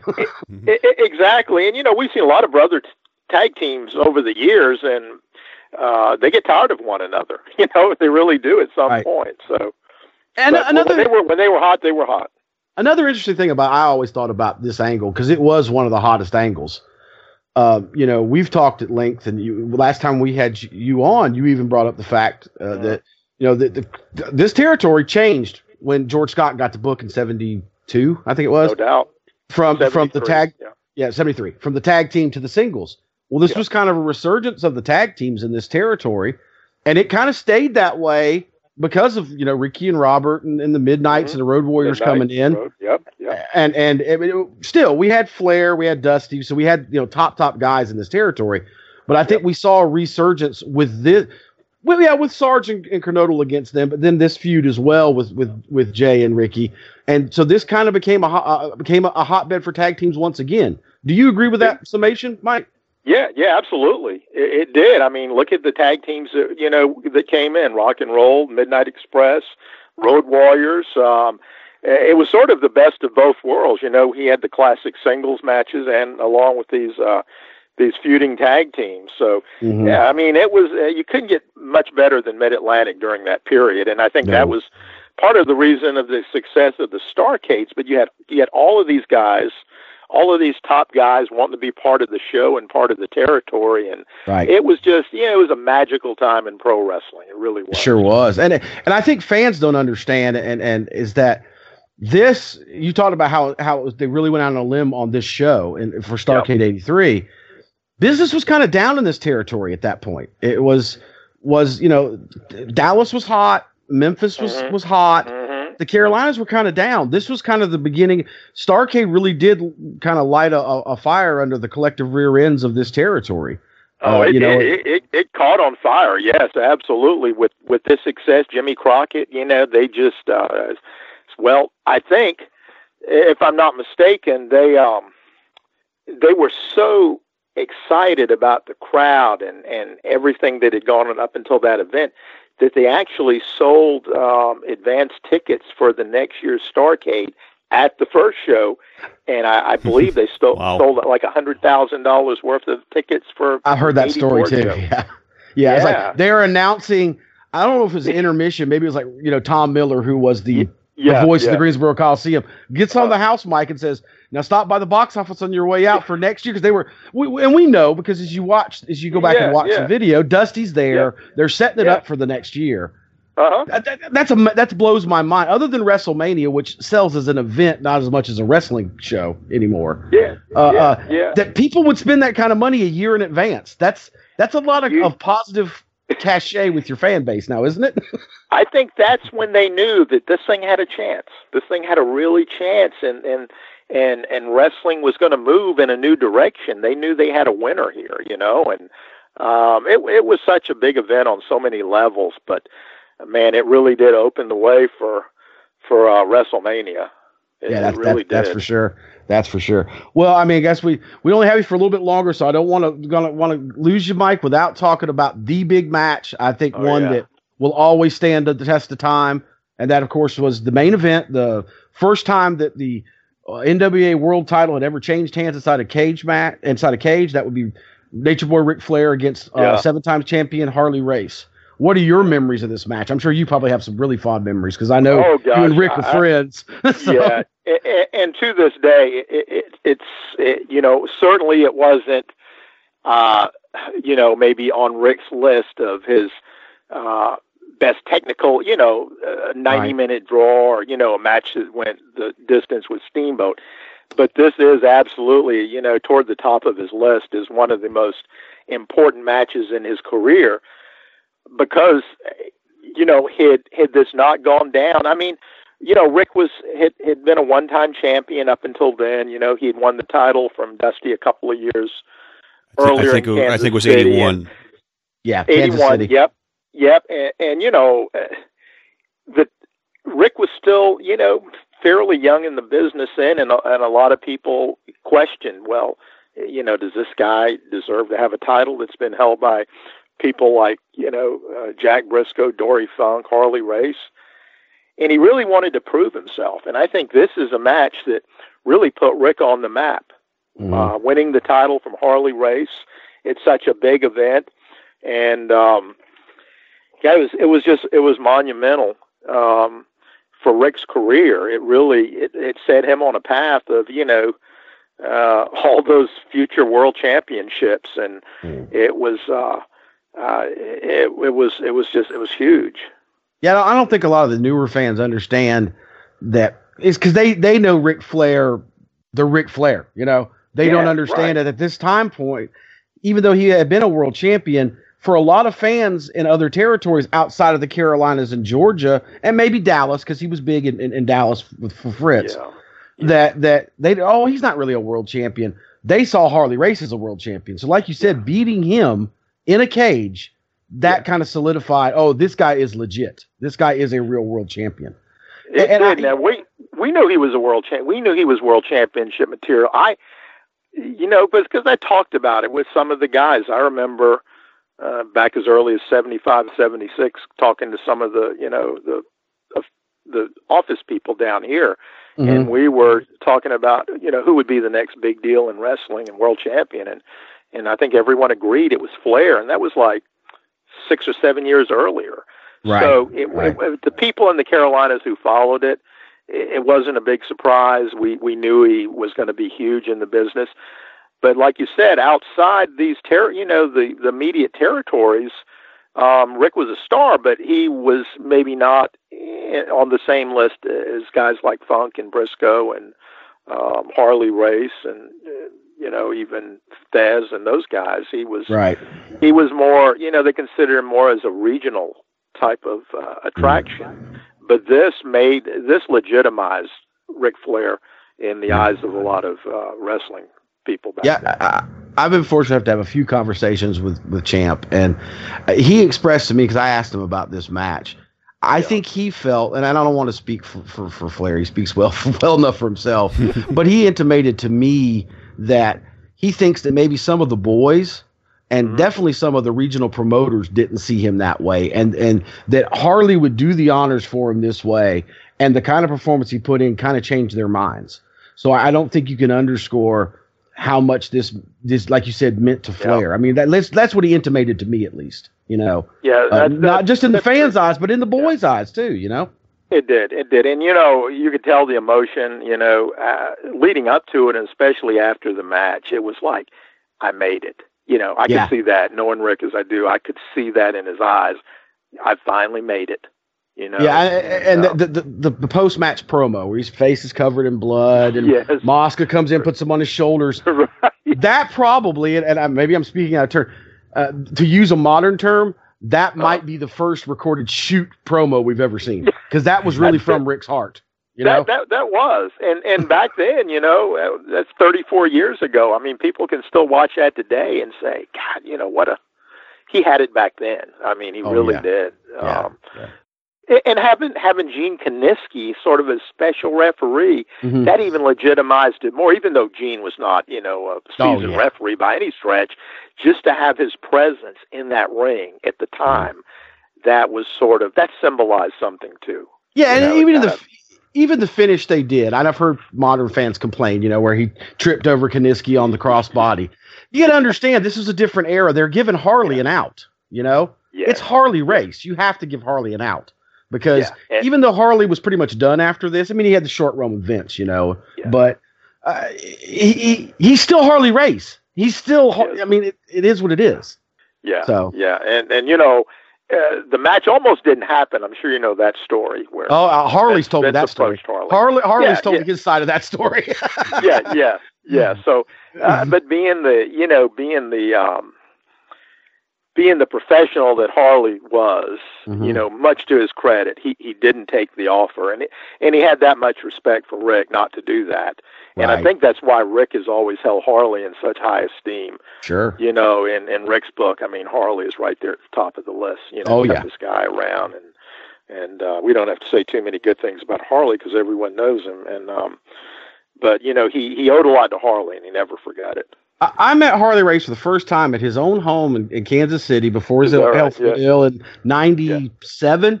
Yeah. And here I am, a 26 year old kid, and he still Uh-huh. terrified me. He still terrified me. You know, Still scares me. Yeah. I, I, I- I walked up to him and I'm going, "This is Harley Race," and I'm at his house having barbecue. Don't screw this up, you know. Even the interview that uh, Shivani has in the beginning, where Harley's in the plaid suit. Uh, Oh, yeah. ju- just leading into that, just the look on Harley's face. I'm just watching this on on my computer screen, and I just want to put my hands up and slowly back away and turn around. I mean, Yeah. the, the the stories are legendary, but they're legendary for a reason because they happened. I mean, it's it's Yeah. Harley Race.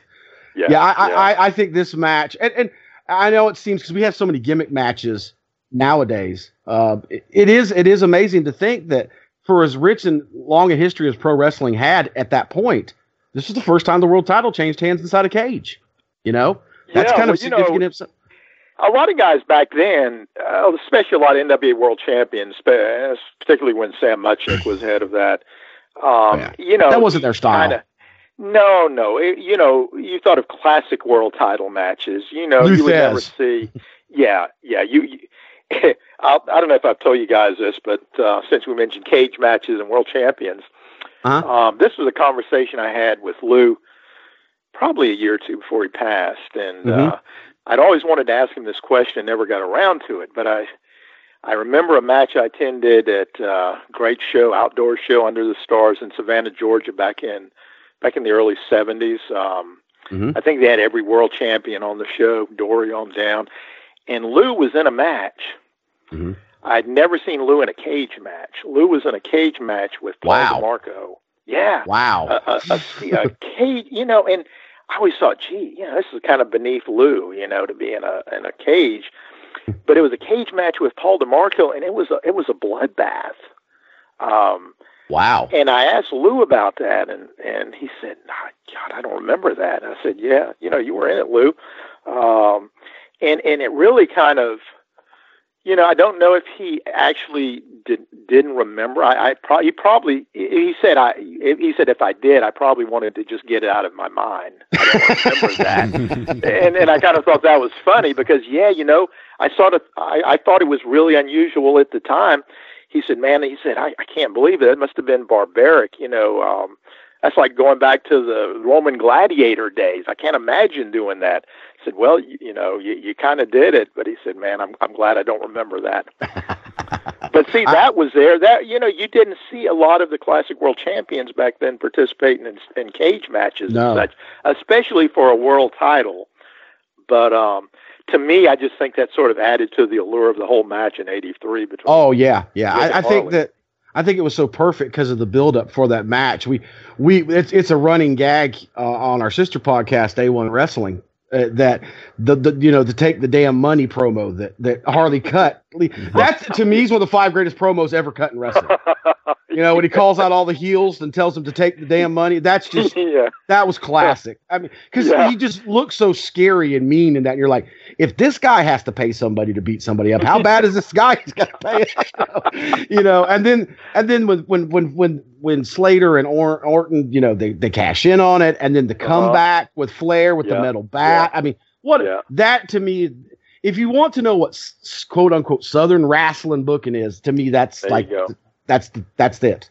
That's it. That it. that's what we had here in the Carolinas, which is why when we first got Vince's stuff, we're like, "This is wrestling. This is a joke." you know, you know. That that's right. Well, there's four things that I wanted to bring up here. Uh, we we actually touched on a couple of them before, but I think the reason I'm just watching this as a, as a fan and trying to think, you know, why why would they do this? I think the reason they chose somebody like Gene Kiniski to be the referee is because this is a guy that wouldn't be bullied by the other wrestlers. You know, he Right. That's he's true. not going to take a a bump because somebody charges into him. You know, he's not going to be knocked out. He's not gonna be Tommy Young. right, right. But uh, Bless second is Flair's infamous climb to the top rope, where you know ninety nine percent of the time he takes the. Uh, it- I you know he never slam gets. Yes, he never hits it. Yes, I, I think this that would that would be. I think that would be the big takeaway for any current fan watching that match. My God, he hit he hit it off the top rope. he won the or- belt off the top of the He won the belt off the top rope. So you know, no wonder he kept using that after all those years. He knew he could do it. You know. Yeah, I, I know Flair has said Shawn called his retirement match, but they did that spot. You know that's why Shawn put that spot in that match. He's like, oh, I got to get a little wink, wink to the. I mean, because it's such an iconic part of Flair's career. So Mhm. It, it was. I, I, I was used to ask Rick, you know, why don't you do one of those moonsaults off the top? You know, like, all, and, and Rick Rick said, "What do you mean? I do it all the time off my diving board. if I could do that, no problem. I do that all the time." Rick told me one time. He said, "Hey kid, how many times have you?" He goes, "You see lots of my matches." I said, "Yes, sir." He said, "How many times you see me throw a drop kick?" And I said, "Never that I can remember." He goes, "There's a reason why." Which is, uh, I love Ric Flair. oh gosh, there's nobody like him. But the uh, the third thing is the grand celebration at the end. You know, we were talking about it where Angelo's Oh, got got him up on his shoulders and uh, everybody's cheering, and, and the celebration Yeah. goes on for several minutes, and you get the promo. That's one of the many lost arts. That that's something I think is is missing in some of the major shows. And I don't know how well it would work in 2017, but certainly for its time, that actually probably made the match more memorable than the match itself. Yes, it did, and you know I don't know why they they don't do it nowadays. Um, uh, maybe it's because the, uh, the fans have been totally re-educated, and it wouldn't mean that much. And you know they do it a little. You know I've seen WWE do it a few times, even like with Bayley when she won the title. Mhm. You know, really kind of uh, looks like heartfelt emotions. But I think at this point, fans are so wise to everything that they kind of see right through it. But back then, I mean, it, it really, it really meant something, and that was probably one of the most important elements of that match.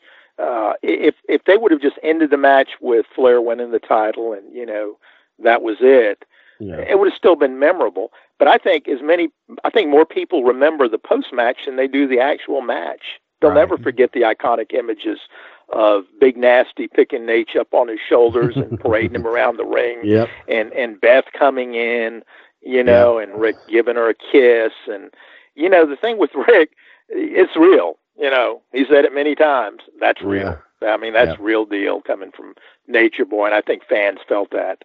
Um, Well, yeah. You know, Seth, you've always said, you know, part of the reason you love old school wrestling is because it was presented on the real. like you know, Mhm. as everything Like- was a shoot. like it was a sport, And, and and this is part of what added to that. I think that feeling, and and the whole show was like that. It was presented as a legitimate sporting event, similar to a World Series game or a Super Bowl or an NCAA Final Four. You know, and and so I have, to ask you before we lose you, Mike. Yeah. You weren't writing your wrestling column until a few years later on a, on a weekly basis. on a weekly Did you, basis, correct. Did you cover this low? Did, it, did you actually get like an article in the, the Post Courier because it was such a big deal, or or, or not? Yeah, I got it in somewhere. I, d- I don't know if it was for a magazine or you know, uh, it's 34 years ago, so my Yeah, I know, I I a little understand. Foggy, but I actually I did write about it, and and it could have been for a magazine, it could have been for the paper, because so I would slip in articles every once in a while. Um, I remember uh, pretty close to then, I did a huge um, front page spread on Wahoo McDaniel, and people still remember it. I mean, it was a, it was a massive in-depth piece on Wahoo with a bunch of photos and stuff, you know.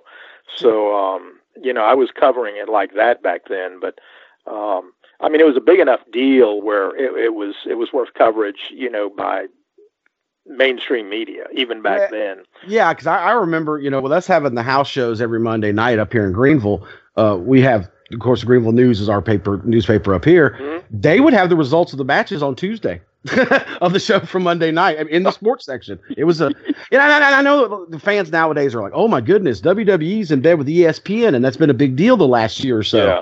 Yeah. I don't think the fans understand unless you grew up in the territories Yeah. any of the territories back in the 60s, 70s, and 80s, and how it was presented in the kayfabe days. I don't think you understand. It was a big deal, and that when it made regular press, that was a big deal. You know, and it was. I mean, it really it really meant something. Now I know back at the paper as early as you know, back in the seventies. Um, if we didn't get the results of the local Friday night matches in the paper on Saturday morning, we'd get a hundred calls. Really. Um, oh yeah, yeah. We would get the match results from every Friday night show, and they'd be in Saturday's paper. Yeah. where did where did where did Crockett run in Charleston? Did he run Gaillard or did he run McAllister? Um, for the Starrcade. Uh, no, no, for, or- for for the regular weekly, for weekly? shows. uh, County Hall, one thousand King Okay. Street. I got you. Storage Okay. storage structure. We oh no, I, I was born in every- Charleston. I know exactly what you're talking Oh yeah, about. oh yeah, yeah, yeah. One thousand King Street. That was place you know from Elvis to uh, Rock and Roll Review to Harlem Globetrotters to pro Oh, yeah. wrestling. Everything. Well, that wasn't was, hard that for Harlem Globetrotters. auditorium. One Hartford What's? Globetrotters since Crockett was booking them too. But anyway, Oh yeah, yeah. We had Henry Marcus as a local promoter who was a great guy, promoted Right. here for you know almost half a century. But yeah, of course we yeah, we had Friday Sandy. night. we had Sandy Scott up here, of course, but yeah, another great guy. And Sandy worked in the office here too during the uh, yeah uh, yep. the late eighties up until up until the time that uh, Crockett sold out to Turner. Yeah. Well, I, I know that you're getting you, you're getting short time. You got other things to do, but we really appreciate you coming out and talking to us about what I think I, is I, one of the most important shows. Enjoy, I, I well, enjoy talking to you guys. You guys are so knowledgeable, and and you know, um, not a lot of guys out there now that can go back to those days and recall them with such vivid. Yeah. Now, I believe your wife just had a birthday. Is that correct, Mike? She did actually uh, just a few days ago. Yeah, right. Well, happy. We'll let her know from us. Happy belated Thank birthday, you. and, and and I will. We are always honored to have you on, and we appreciate it so much. And and you have a, a, good one, and we will catch you down the road, I guess, brother. I look forward to it, my friends. Bye bye. So there you go, folks. A complete rundown of one of the most historic nights in wrestling history, the original Starrcade. And thanks once again to Mike Mooneyham. You can find his Twitter at by Mike Mooneyham. That's Mooneyham is spelled M O O N E Y H A M. I can be reached at Seth at A1-Wrestling.com. The Twitter is at A1W Podcast. Facebook is at A1 Wrestling. Train, you can be reached at Crazy Train underscore JB on Twitter, correct? That is correct. Yeah, if there's anything that is a classic wrestling memory to you, if there's any era, any pr- promotion, any wrestler, promoter, personality that you'd like to hear us talk about here on Classic Wrestling Memories, let us know at any of those social mediums. And uh, Train, anything else you want to say before we close up shop? No, but I'm just looking forward to continuing to do this podcast. This is what I wanted to do. This is what made me want to become a wrestler. And quite frankly, I really only know the Mid Atlantic territory from the 70s and 80s. So I'm going to enjoy doing some of these other things. Uh, I, I, you know, I've had a, a friend already asked me, why don't y'all do a show about Lou Albano? Well, I don't know that much about Lou Albano, so I might look enjoy doing a show about him, just doing the research alone. Or, or you know, uh, I've had a friend ask me, well, can you do something about you know Lou Thesz's reign? Well, I know a little bit about Lou Thesz, but I'd like to learn more. That's the kind of stuff we want to do. Mm-hmm. Absolutely. All right. With that said, we are going to close up shop. We'll talk to you folks again next time here at Classic Wrestling Memories.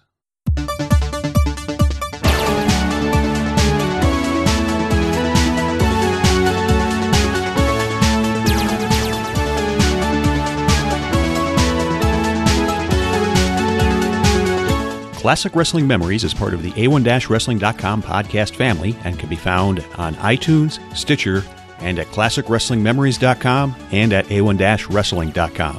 The views expressed by the hosts and guests are purely their own and do not reflect the views of A1-Wrestling.com, any of its affiliates, or sponsors. Some media used in ClassicWrestlingMemories.com is the copyright of its respective owners, all rights reserved.